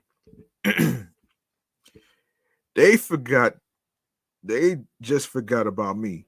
As a as the publication reports, Flo Rida was a brand ambassador from 2014 to 2018 with a civil complaint claiming that his involved involvement introduced the company to a wider audience. The, co- the company's lawyers, however, argued during the case that the company reached its greatest success when the endorsement deal ended and that an, an increase in sales and stock value were a result of other dealings per the AP. Celsius is disappointed with the result and disagrees with the jury's verdict. We intend to appeal based on several grounds. A spokesperson for Celsius tells people this decision doesn't take away from all Celsius has accomplished over the last several years, and we look forward to achieving achieving continued success and delivering quality products to our customers. Um, Flo Rida's attorney John um Uustal said during closing arguments that the right round rapper was looking for the 1% ownership he was promised. His legal team also argued that the partnership allowed Celsius to grow its product portfolio, including a powder, a powder product, and a line called Celsius Heat. Over $27 million of the damages awarded to Flo Rida represent $250,000 shares in Celsius, which is which the musician said were owed to him per Forbes. The Miami New the, the, the Miami New Times also shared that since Celsius hit, first hit the Nasdaq exchange in 2017, it is now adding no, excuse me, now trading for more than 106 um 106 dollars um 106 million dollars actually per share while each share was worth um worth less than a dollar. Actually 106 dollars um one dollar when Flo Rida's partnership began. All right. All right hold on a sec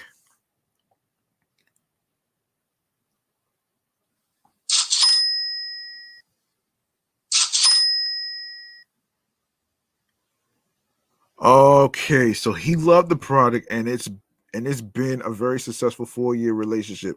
Uustal told the AP there were some benchmarks he was surprised, no, excuse me, supposed to get stock when certain things happened, and there became a dispute about whether the benchmarks had been reached. So what's so that's what this was about. After Flo Rida's win and count in court, excuse me. The the musician shared a celebratory post on Instagram featuring various photos of of him in court soundtrack by his 2022 song What a Night. In some images, Flo Rida could be seen holding cans of Celsius. I'm still an owner in the company, Flo Rida told the AP. And when you basically planted the seed for something that is successful, you can't help but have unconditional love. Hmm. Well, well, congratulations to Flo Rida. Congratulations to Flo Rida. Um, let's make some noise for Flo Rida, man, for getting his due, his just due.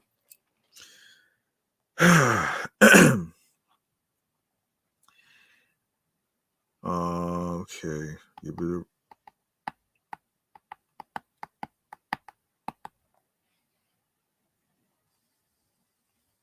Okay.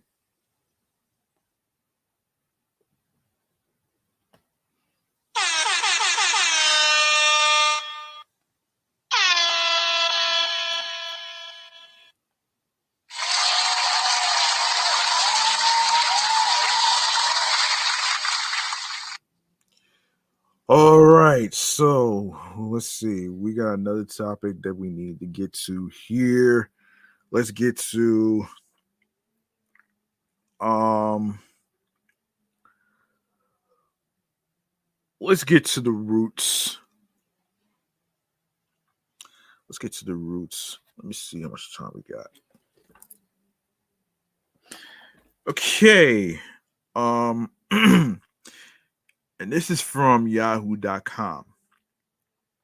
By 1985, Philadelphia natives, the legendary Roots crew, um, known as the Roots, had acquired a reputation as one of the most creative acts I one of the yeah creative acts in hip hop.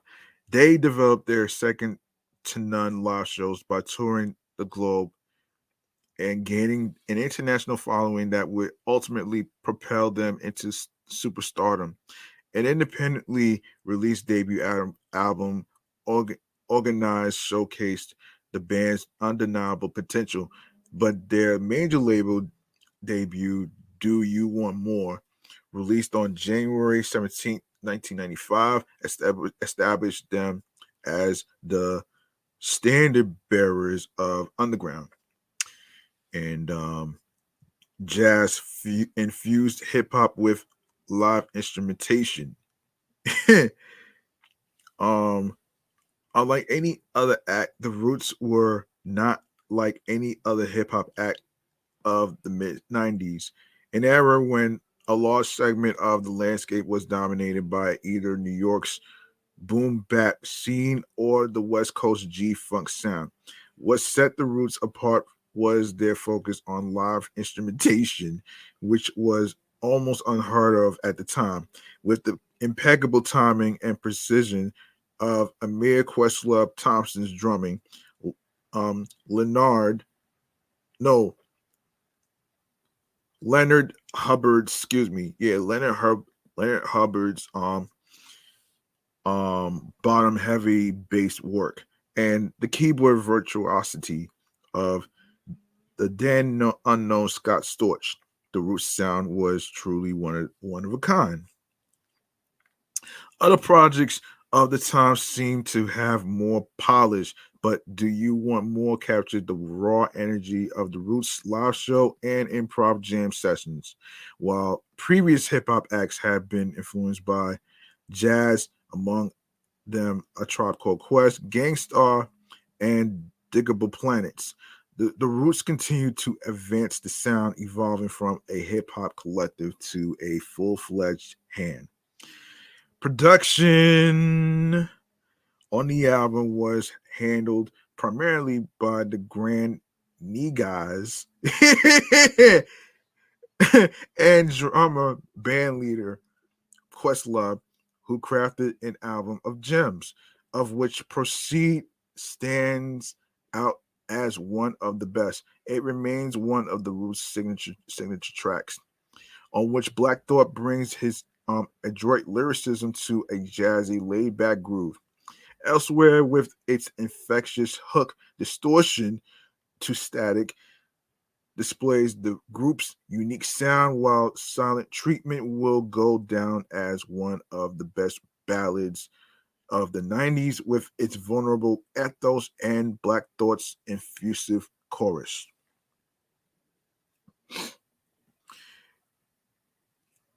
Your favorite rapper's favorite rapper, while the group's later albums would see the group develop more focused sound.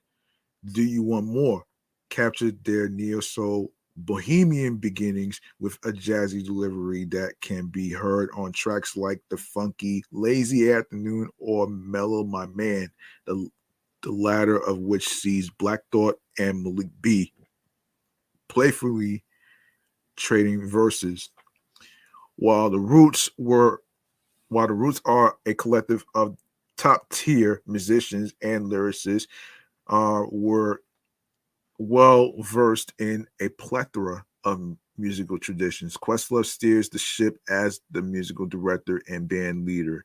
That said, Black Thought is in a league of his own when it comes to blessing the mic, accompanied by his partner Malik B and frequent collaborator Dice Raw. He gives dazzling lyrical performances through throughout Do You Want More? With his razor sharp, quick witted multi-symbolatic um symbol symbol multi-symbolic rhyme, rhyme schemes. He manages to combine the styles of two of his biggest influences Co- Kool G Rap and big daddy kane into his own lyrical persona delivering a tour de force performance throughout the album. Black Thought shows why he would become your favorite rapper's favorite rapper. All in all night jam session on later albums, the Roots would explore deeper subject matter and pen their most career defining songs. But Do You Want More captures them as young phenoms who have invited us to listen in on an all night jam session. Who could have predicted that the same band who dropped this experimental record would also become a fixture of late night television as the house band for the Tonight Show starring Jimmy Fallon. Black Thought and Questlove are two of hip hop's most well known representatives in the mainstream, and yet they also continue to push the culture forward. Decades on from its release, Do You Want More has aged extremely well, a testament to the vision of the group who rebelled against popular hip hop at the time to focus on their artistry, not just a hip hop jazz classic. The album stands out among the Roots' legendary canon for showing what a live band with an ambitious sense of experimentation could bring to a genre that um was still finding its fleet. Okay. All right. That's pretty that's pretty dope. That's pretty dope though. Um let's see. What else? What else we got here? Yes, the Weeknd. All right, let's go to the Weeknd. according to Billboard. Um, the Weeknd's is there someone else video has arrived on the one year anniversary of his Dawn FM album. The Cliqua directed music video for Is There Someone Else? The 10th track on Dawn FM was released on Saturday, January 7th. The Weeknd had previously teased the visual, sharing a snippet on his social media accounts earlier in the week. The singer's latest video features him watching a woman seductive dance through a city apartment window and with a somewhat a somewhat somewhat creepy mask as he wanders in the night is there someone else or not um Dawn FM made its debut on January 7, 2022, and, and launched at number two on the Billboard 200. Oh, creepy mask. Okay, you know what I have to say on on the um on the scary stuff right here, man. Lord.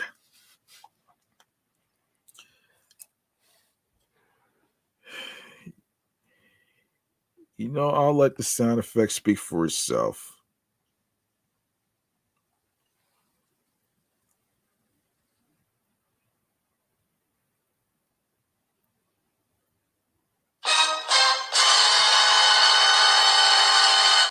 Yeah, that would be that would be that'd be crazy right here though. That's scary and um to actually hear something like this, a creepy mask like you see creepy mask in movies though. Like I get it though, man. Like creepy masks are usually the scariest one. I mean, I guess it's I guess it's part of creative art when it comes to a music video like this. Um so yeah, that that right there is is is wow. Um all right.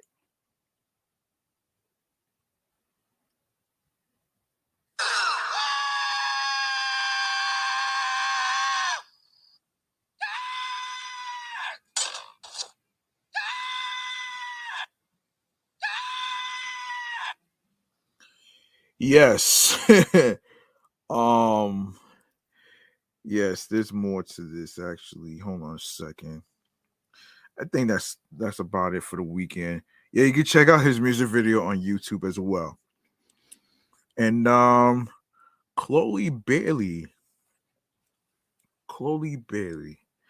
Um, and also according to Billboard, after nearly two years of dropping a string of singles, including Have Mercy and Treat Me, Chloe, Chloe, Chloe, Chloe Bailey is unveiling her highly anticipated solo debut album. The 24 year old singer took to Instagram on Tuesday, January 24th, to reveal that her upcoming album, titled In Pieces, will be arriving in March 2023, which is next month. Check your check your, uh, of course, mark your calendars. I, there's no specific date to be exact, but um, though the exact release date has yet to be shared, so remains to be seen.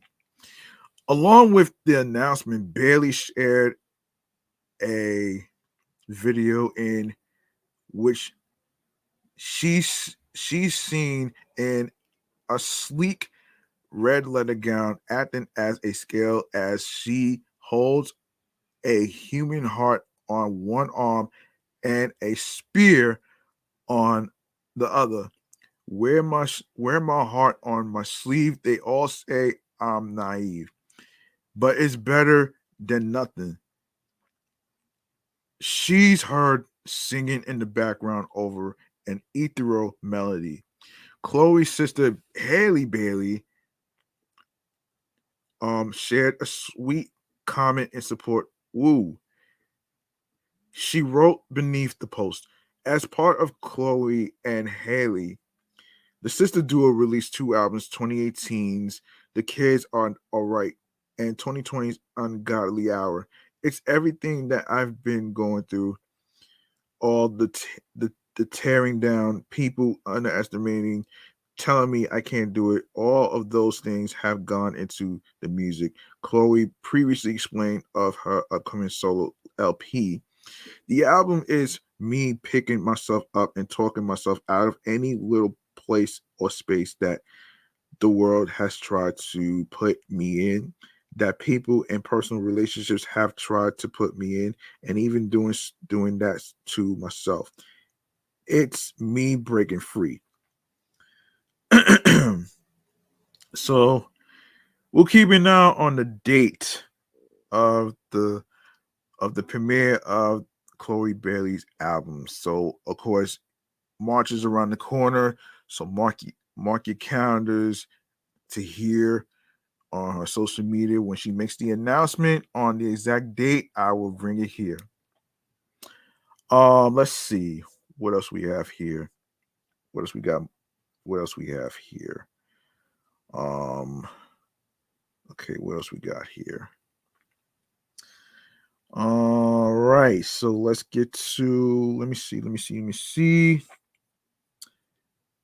Um, let me see, let me see, let me see. All right, so let's get to rappers earning more respect for being producers, and then we go to eat and drink, and then wrap up from here. All right, so let's go to let's go right here.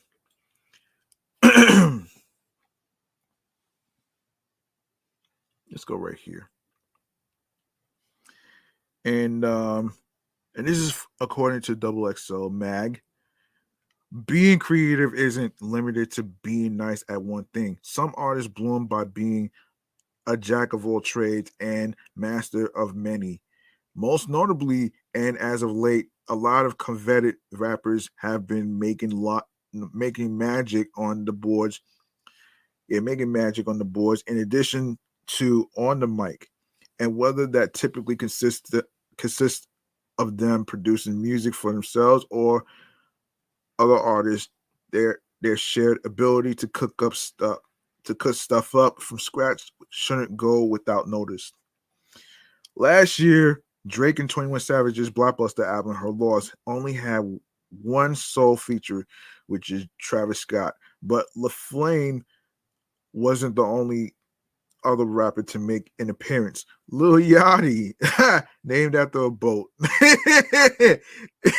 was also uh, a significant part of the project's creation. Yachty scored co-production credits on standout cuts like um, Jumbotron, Shit Poppin', and Privileged Rappers, plus others. Following the release of Her Loss Drizzy thanked Boat for his work. I love you, kid. Thank you for your time, your incredible talent, and your ab lib game. He wrote. He wrote. Hold on.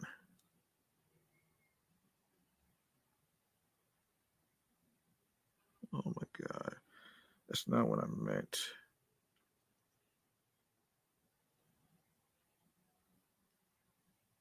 That's not what I meant.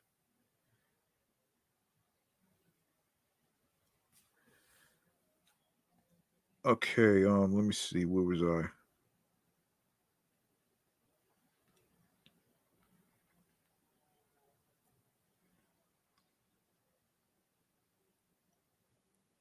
Wait, um, where was I? Where did I say he wrote? Let me see. Oh man, wait, wait, wait, wait.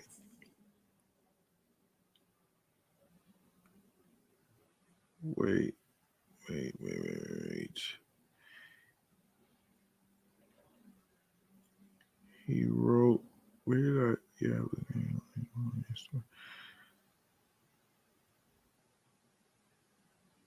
Damn. All right, hold on a second. Damn. I'm sorry. Um trying to keep track of what I left where I left off. Yes, he wrote to Yachty on Instagram. Yes, there it is. Baby Keem is another name that jumps that jumps off the page in this regard. Keem, of course, laces his own beats to punch in on, but there's also a friends and family element to his umbrella of talent. In 2021, Keem and his cousin, big cousin Kendrick Lamar, dropped the Grammy award winning Family Ties, which Keem contributed production to. As heard there, as heard there, his talent is not to be boxed in something he stamped in on a 2020 double XL interview.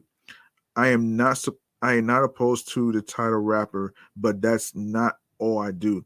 I I'm a creator, he said. Moreover, Blxst is additionally known for his execution as a beat controller. Efforts like No Love Lost, Gang Slide, and Before You Go, Still on My Way, Slap even harder knowing that Blxst barely outsourced to put it all together. His inspiration to be a switch hitter came from watching his family do so. They inspired me to do, they inspired me to want to try production. He said about his cousins in a 2021 Double interview. I think what sparked it for me was how natural it was. It was as if it was my it was in my DNA. Uh it was in my DNA, of course. Um a big respect to those names, and there's even more to salute. So there's gonna be a whole list of um names that were uh, res- so below is a full list of modern day rappers who are similarly just as good on the boards as they are on the mic. So let's see. So Blxst. Um, Blxst's production aptitude has been exemplified on solo projects like No Love Lost, Overrated, and Before You Go, Still on My Way, as well as six six tape one. Savage and two might do well in tandem with Bino Rideau. Outside of his own world of rap and B, and over the last few years, he also assisted on the beat design for Bino's brand new and Burna Boy's Solid. Okay, so you got Baby Keem.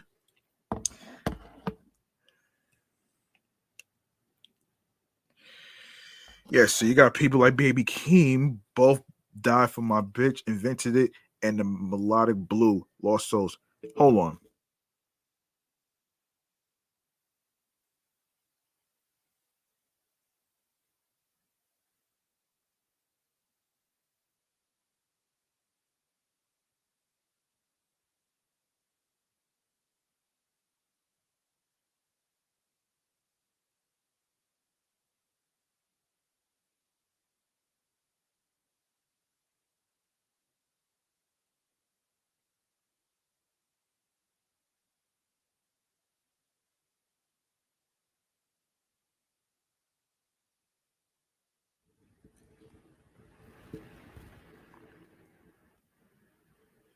Yes. Um all right. Um yes, the melodic blue Lost Souls featuring featured Baby Keem rapping over beats that he made. Um yeah, both died for my bitch, invented it, and the melodic blue Lost Souls featured Baby Keem rapping over beats that he made. But he was earning his stripes as a producer years ago, stacking up credits with TDE's Schoolboy Q, um, Num Num Juice. oh shit. And Jay Rock knock it off. Recently, Keem won a Grammy for TMB's Family Ties with Kendrick and a track where he also secured a co-production credit credit and contributed to Offset's Blame It On set single 54321. Lil Yachty was one of the producers who helped slice up the Fast and the Furious Tokyo Drift theme song for a face soaring cut off Lil Boat 3 TD featuring Fiery verses from ASAP Rocky, aka Late Rocky. Tyler the Creator and Tierra Whack. Fast forward to last year, he secured f- four production credits on Back Outside Boys, Privileged Rappers, Pussy and Millions, with Travis Scott and Jumbotron shit popping, all of which were housed on Drake and 21 21's Her Loss. oh shit. Oh my gosh. Oh my gosh. That that oh my gosh. Oh Lord. That is the funniest name of a song I ever heard. Pussy and Millions. That's funny, man. oh shit. Oh shit. Oh my goodness. Um, all right, hold on. Hold on a bit here.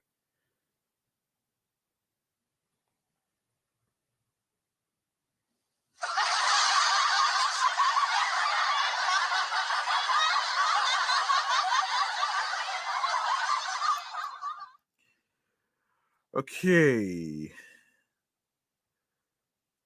Okay, let's keep going here. Um Quavo, um, of course, really started off started firing off on a production tip back when Culture 2 dropped, using the momentum he had from tracks like BBO with 21 Savage. He went on to produce on his debut solo project, Quavo Huncho Lost, and on the last Culture installment, Avalanche.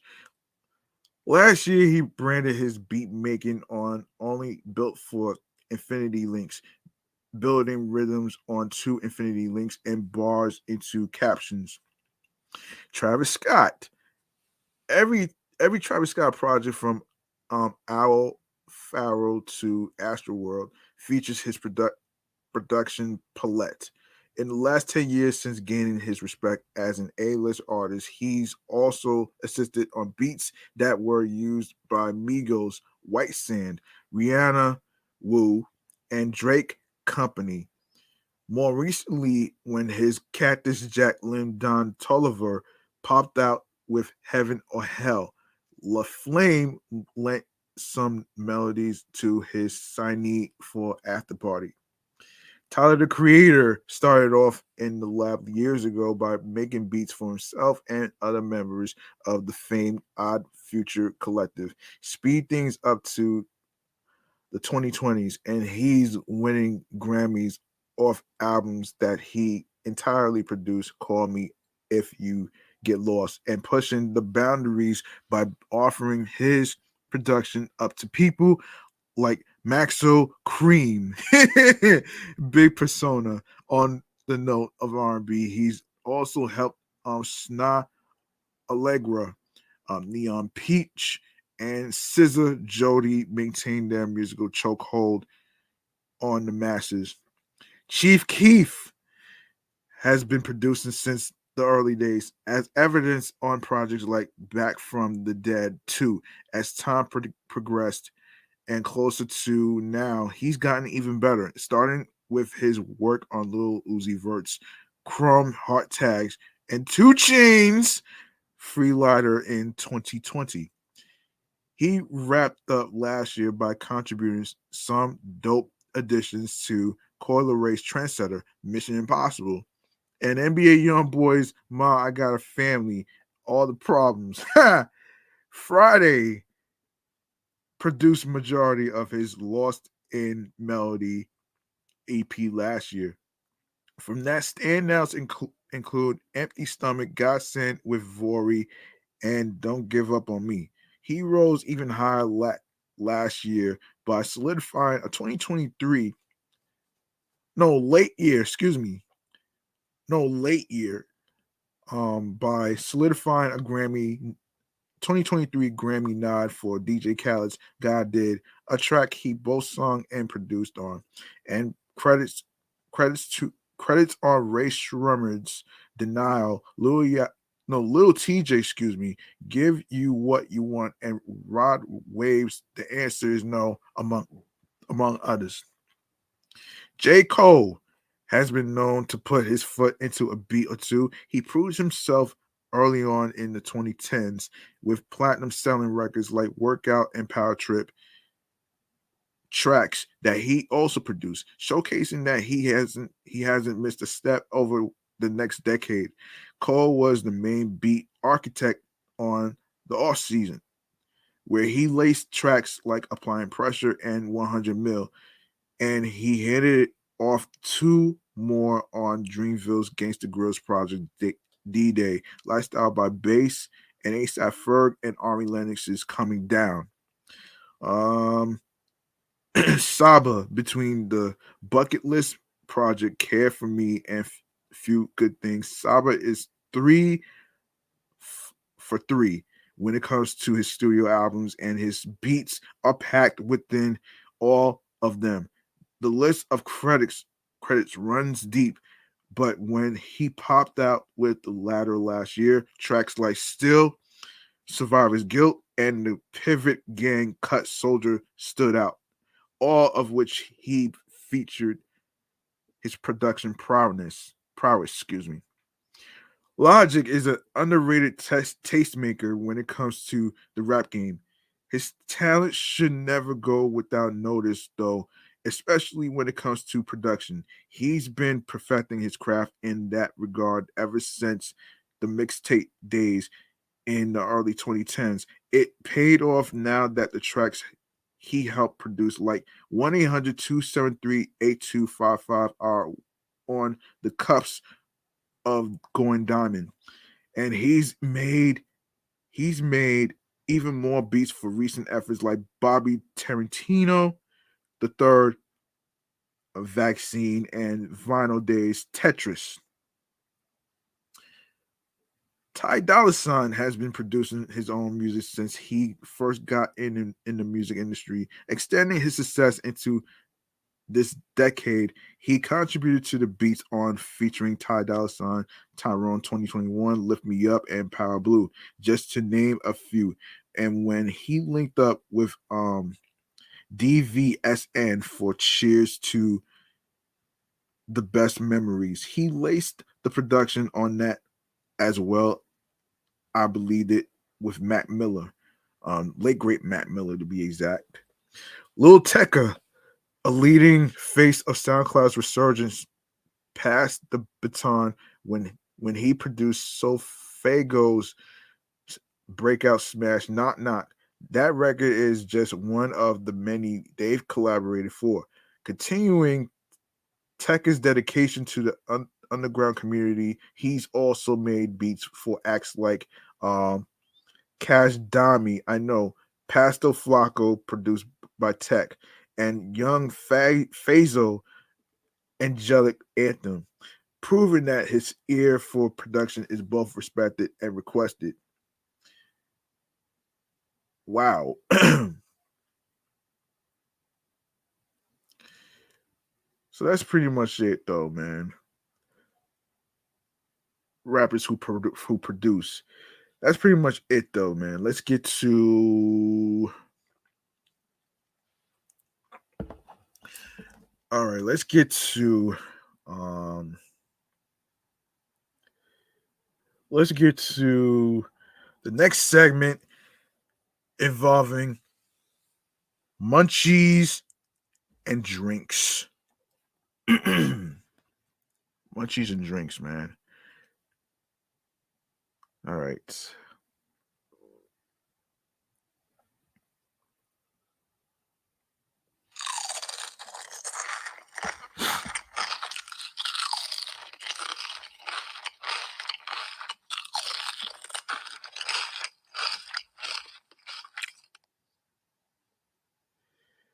Hang on a second.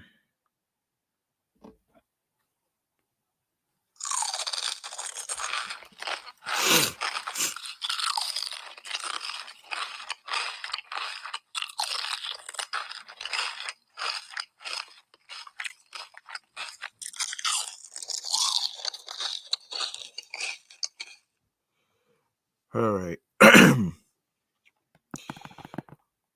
One moment.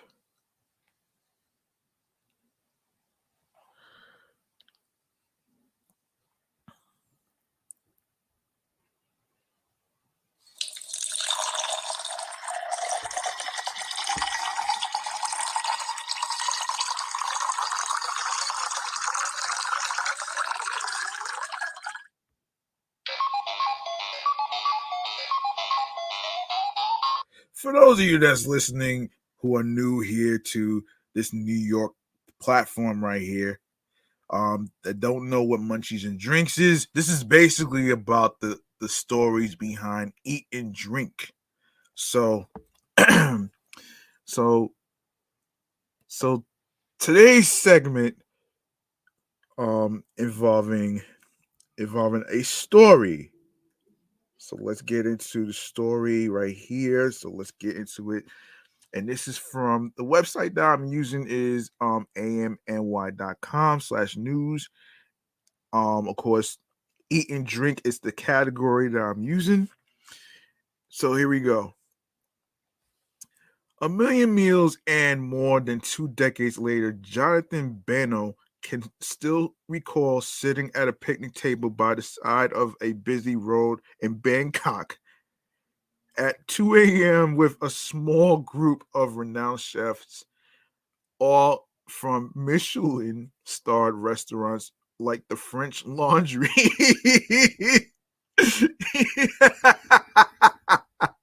the French Laundry. Oh, wow. Oh, wow. Oh wow. The French laundry. Wow. That's funny. That's funny right there, man.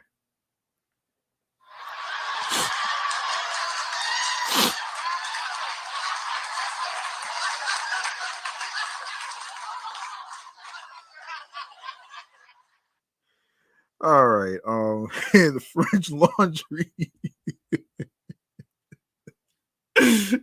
Oh shit. And Protege. oh shit. The former oh, man, the former Lincoln um restaurant restaurant executive chef, now the culinary director for um a PC remembers one chef in particular, Richard Capizzi. It's a 23 year friendship, Benno said. He was one of my closet, excuse me, closest friends. I'm I'm little choked up. Richard was one was the most talented pastry chef I worked with. Capizzi passed away last um September after battling brain cancer. He was 45. Capizzi leaves behind a wife, Phyllis, and two children. He will be honored this Sunday at Lincoln um, Restaurant with a six course tribute dinner prepared by his former colleagues and friends, including Thomas Keller, Shea Gallante, Jonathan Benno, Artem Orlowski, and Chad Pelagi. Desserts will be made by pastry chef Sebastian um, Rouxel, Stephanie Morgado, Kara Blitz, Katie Backlund, and Scott Co. Coe. Um, all proceeds from the tribute dinner will go towards the Capizzi family. Oh boy. That that's that's that's that's that's that really sucks, man. That's gotta suck though, man. You know what I mean? I mean, to hear about brain cancer, that that has to suck. That really sucks, man. You know what I mean? That really sucks. Um Okay, so a scholarship in Capizzi's name will be launched at the Culinary Institute of America, where Capizzi graduated graduated first in his class in 2000. He was awarded Pastry Chef of the Year and numerous awards for his pastry artistry, taste, and technicality. Let's get rid of this. Um, the Institute described Capizzi's approach to his craft as light, lush, and beautifully constructed. He could do showpieces. These large, elaborate pieces pulled sugar, chocolate, Benno said. He could do handmade chocolates, fine dining, desserts, casual desserts. Richard understood volume, whether it was 100 covers or a banquet of for 3,000 on the Lincoln Lincoln Center campus. During his time of pastry chef, Lincoln Restaurant won one Michelin star and t- two New York Times stars.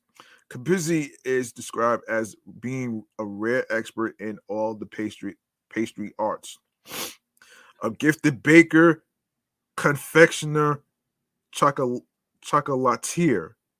Not sure what confectioner means, but anyway, a maker of gelato and sorbetto. Before becoming pastry chef at Lincoln Restaurant, Capizzi was a pastry assistant at the Russian Tea Room, the pastry sous chef at the opening of Per se, and then the pastry chef for Per se and Bouchon Bakery. He had worked at um um Le Cirque Le Cirque Chef Jean Louis Palladin's Napa restaurant. The Royam the Royame du Chocolat Chocolat in Lyon and Monte, Monte Carlo's Grand Hotel. Capizzi's nickname at Lincoln Restaurant was the plant manager because while putting out phenomenal desserts and pastries, he knew he knew every electrical wire, um, every plumbing, everything. Gallante said he ran that restaurant from a mechanical perspective. Desserts and pastries, yum. For the tribute dinner, Shea Gallante, um, um, Balthazar's executive chef is preparing Fra Diavolo. Hold on.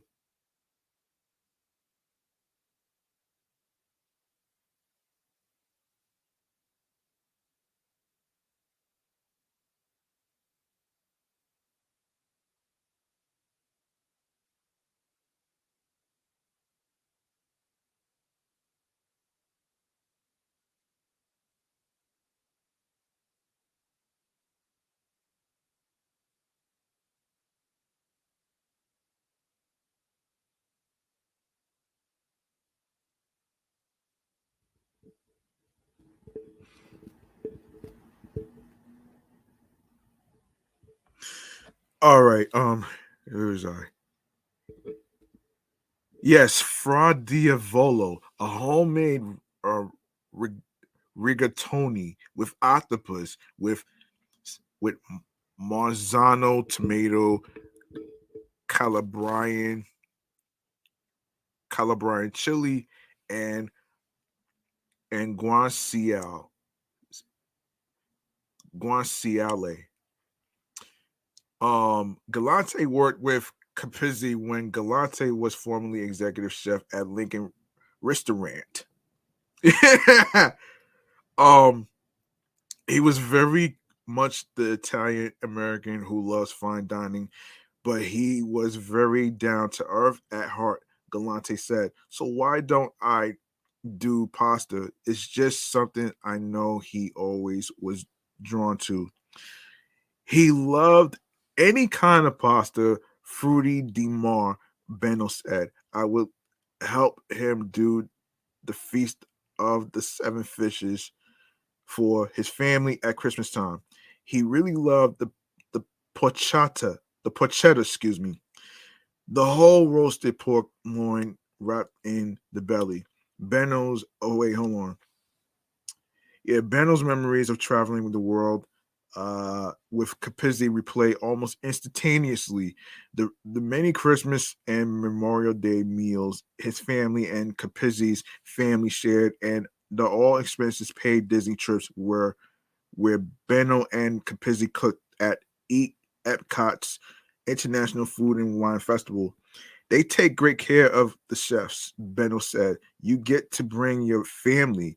I went to I went to Disney four or five times with Richard, his wife Phyllis, and their kids Gianni and Felicia. Capizzi, Capizzi commuted into the city from Long Island, where his roots were. The, the island is where Capizzi grew up and where his family lived. And it was so important to raise his family where he and his wife were from. Being Benno said, he believes Capizzi got his drive for perfection for his craft from his mom and dad. Besides the culinary arts, Capizzi was also a different sort of master crafter and then some. He was a meticulous carpenter, Benno, Benno said. He bought an old Victorian and completely restored it.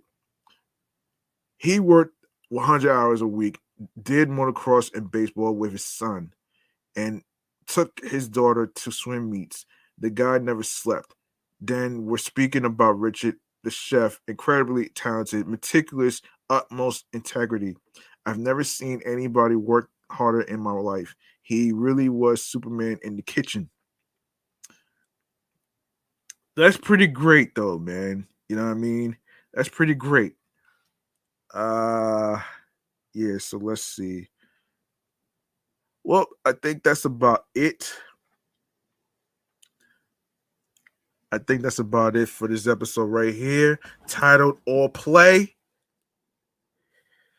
So it's not just the Tory Lanez thing that's all play here. It's it's also um various topics that we discussed in music news and stuff like that. Everything was all play. You know what I mean? So that's the name of the episode right here. So just you know, so, so just stick around for our next last segment of the, of the day, which is stream choices on the go. Let's get into it right here, man. Hold on.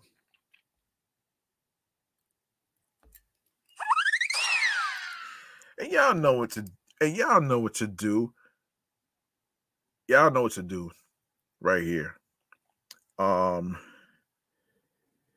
if you like what you heard in today's episode and any previous episodes whatsoever, please feel free to go ahead and show your love by following um off the meat rack Chainz New York podcast on Facebook and Instagram alongside with my sports platform, which is excellent, fun, vibrant talks podcast, the sports edition show, and the review show, meticulous vibe juice podcast, and of course, you can follow your homie right here, G Money Stacks, at the primary handle on the gram, which is G Money Stacks 555 in Queens, New York. Make sure you turn on your notifications and be sure to be sure to um catch the new episodes of when it's going to be dropping. Like I said, it's going to be Mondays, Wednesdays, and Fridays. All right. And um, let me just say this though, man, and I haven't even got a chance to touch this. I haven't had a chance to touch this one. Um, let me see. Yes, so if you like to be a guest, if you'd like to be a guest on this New York podcast platform right here, and if you have anything you want to talk about, whether it's a, a particular topic, um, whether it's um whether it's something you want to um talk about as a promotion or whatever case scenario may be, whatsoever, you can go to this email address right here, which is off the meat rack Chainz New York podcast at gmail.com. That's off the meat rack Chainz New York podcast at gmail.com. Write it down on a piece of paper. You can text it, text message it to yourself, and and of course you can put it on your notepad so there you have it right there, man. So, um, without further ado, let me just say if you go to the link in bar where it says linktree slash G Money Stacks, you're gonna see a whole list of audio streaming platforms, including YouTube as well. So, um, you can leave a voice message on anchor.fm slash gmoneystacks slash message. That's anchor.fm slash gmoneystacks slash message. All right. So speaking of anchor, that's what we're going to start with right here. So here we go. Um, so the New York podcast ep- episodes are on Anchor, Audacity, Audible, Audioburst, Amazon Music, Breaker, Castbox FM, Deezer, Listen Notes, Moon FM Podcast, Player FM, Pocket Cast, Podbay, Podfriend, and the latest newly added streaming platform, Podhound, Podopolo, Podurama, Podcast Index, Podcast Addict, Podchaser, Podverse, Reason FM, Spotify, Stitcher, TuneIn Radio, Google Podcasts, iHeartRadio, First of all, yeah, Radio Public, iHeartRadio, the number one app for music, radio, and podcasts. And make sure um you you you you follow the two podcast shows, which is Excellent Fun Vibrant Talks podcast, the Sports Edition show, Meticulous Vibe Juice podcast review show, and also be sure you follow on iHeartRadio as well, which is off the Meat Rack Chainz New York podcast, which is also on there as well. And you don't need a, a credit card or a debit card to download these apps. You can download these apps onto your iPhones, your, your Android phones, iPads, Android tablets, your laptops, which includes Mac and Apple laptops.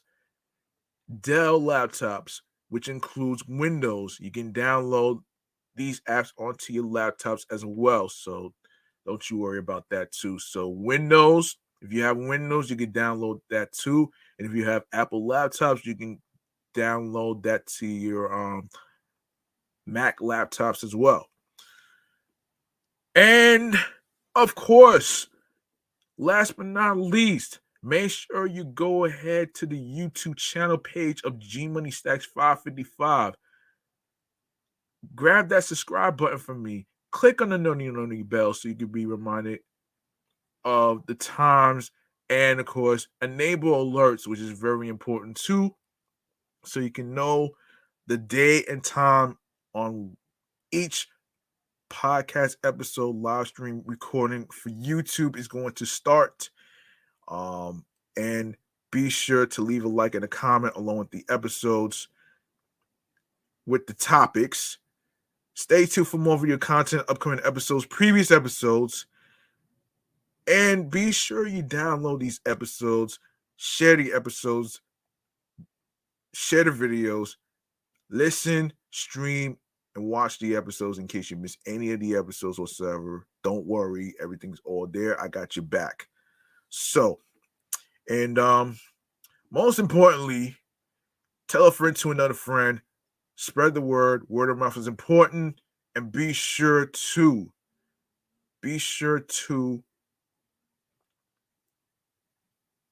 be sure to also include um what is it? Yes yes yes yes yes yes.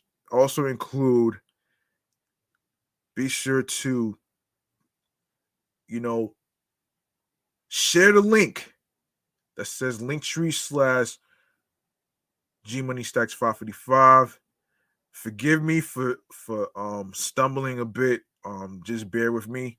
And um yes share the link that says linktree slash g money stacks 555 also along with the stream streaming platforms that i just mentioned. And of course share the podcast with your husbands your wives your girlfriends your boyfriends friends people you're cool with from from college high school people you people that you meet at festivities parties block parties barbecues wherever you meet people all right and that's gonna do it for me man um i'm your man g money stacks aka the Gregoneer. Thank you very much for listening to episode 239 titled All Play. And of course, like I always say at the end of the show, please follow your goals and dreams. Don't let anybody stop you from doing what you need to do. And of course, be sure to be sure to, you know, take care of one another and reach out to one another because you never know what a person might be going through. And um, the grind doesn't stop, hard work pays off. If you want something, you have to work hard and you have to earn it. Find something and look for something that clicks to you that you love to do that gets you on your P's and Q's creatively, mentally, physically, and spiritually that gets you into your zone with tunnel vision. Stay liquid. Thank you so much. I appreciate every single one of you for listening. You could have listened to any podcast in the in the world, but you chose to listen to this New York podcast platform right here. And thank you to everybody, international, USA, Canada, Long Island, aka Strong Island, plus the five boroughs of Brooklyn, Bronx, Manhattan, Staten Island, and Queens. Thank you, everybody in each of the regions, areas, HUDs. I appreciate you. Thank you very much. Peace and one love. I hope y'all enjoy the rest of your weekend. Stay liquid. Be careful out there. Take a friend with you. And peace and one love. And of course, and of course, stay tuned for episode 240 as I'm going to make an announcement in regarding to the the 50 years of hip hop events that's coming up. Stay tuned for that one right there. And I will be posing a question in regards to one of the transit topics that was um discussed earlier. And um and enjoy yourselves and good night.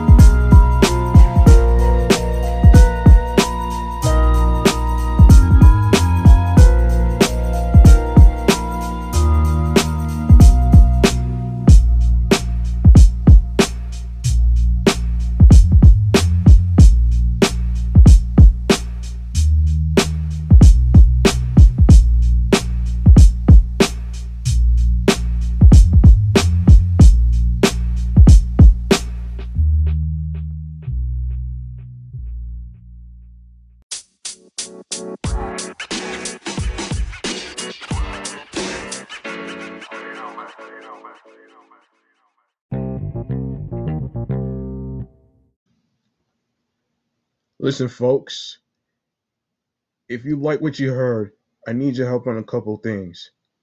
If you like to support Off the Meat Rack Chainz New York podcast, you can show some love by following the show on Facebook and Instagram with the same name at Off the Meat Rack Chainz NY podcast. O F F T H E M E A T R A C K C H A I N Z N Y P O D C A S T, alongside with my primary Instagram handle, G Money Stacks 555 in Queens, New York. And go to the YouTube channel, G Money Stacks 555. Be sure to click the subscribe button grab the notification bell so you can be reminded on when the show goes on the air live via live stream. More video content, upcoming episodes, previous episodes that will automatically be posted after the recordings. Like, comment on the episodes with the topics, share the videos, download your favorite episodes, rate, spread the word to a friend to other individuals. Please be sure to share the podcast with audio streaming choices to your friends. The audio streaming services includes Anchor, Audioburst, Breaker, Deezer, Listen Notes, Player FM, Pocket Cast, Podbay, Podfriend, Podcast Addict, Podurama, Podchaser, Reason FM, Spotify, Stitcher, TuneIn Radio, Google Podcasts, Amazon Music, iHeartRadio, and YouTube. I'm G Money Stacks, and thank you, listeners and watchers, for tuning into the podcast. One love.